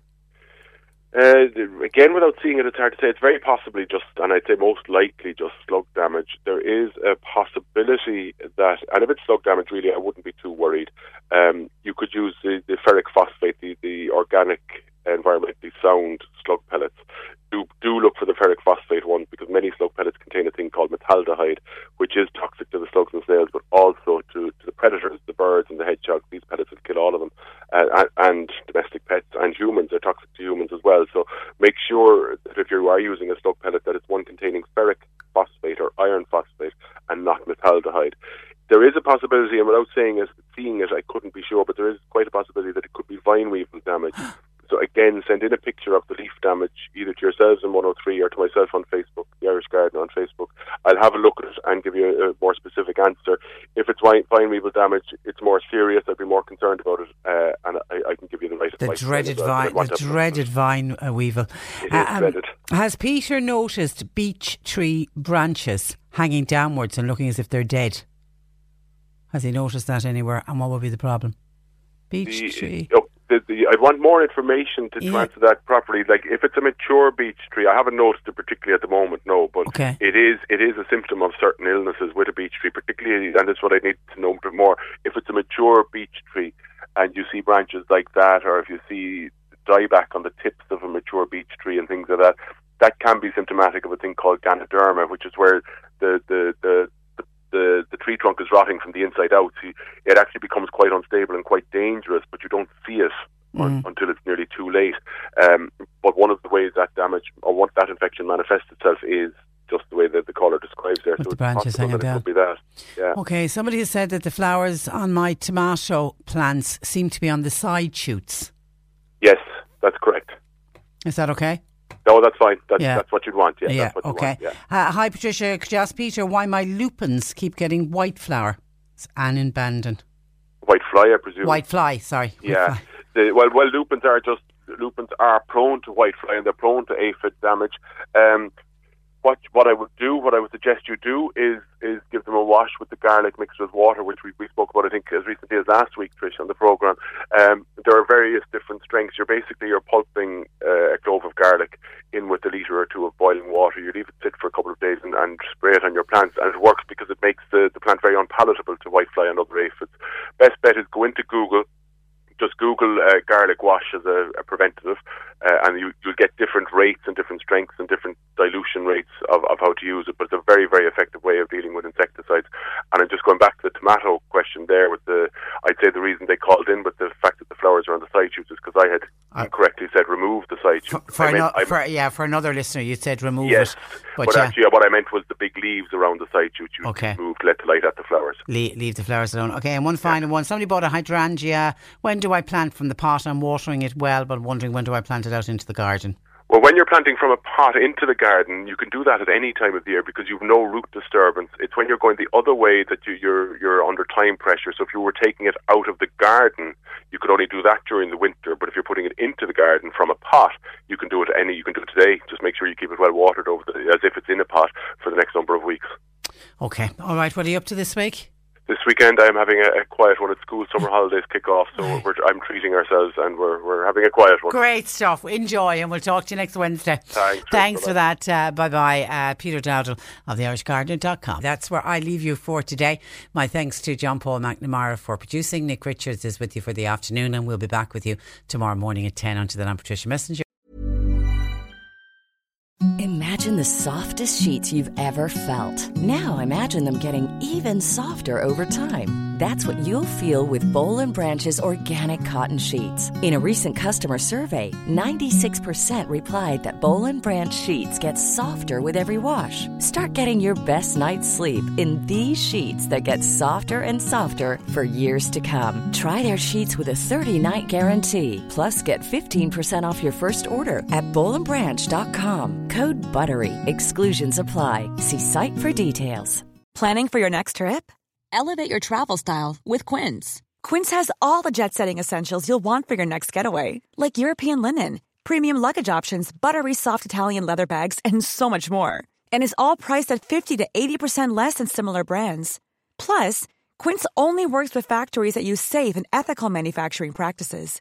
Pack your bags with high-quality essentials you'll be wearing for vacations to come with Quince. Go to quince.com slash pack for free shipping and 365-day returns.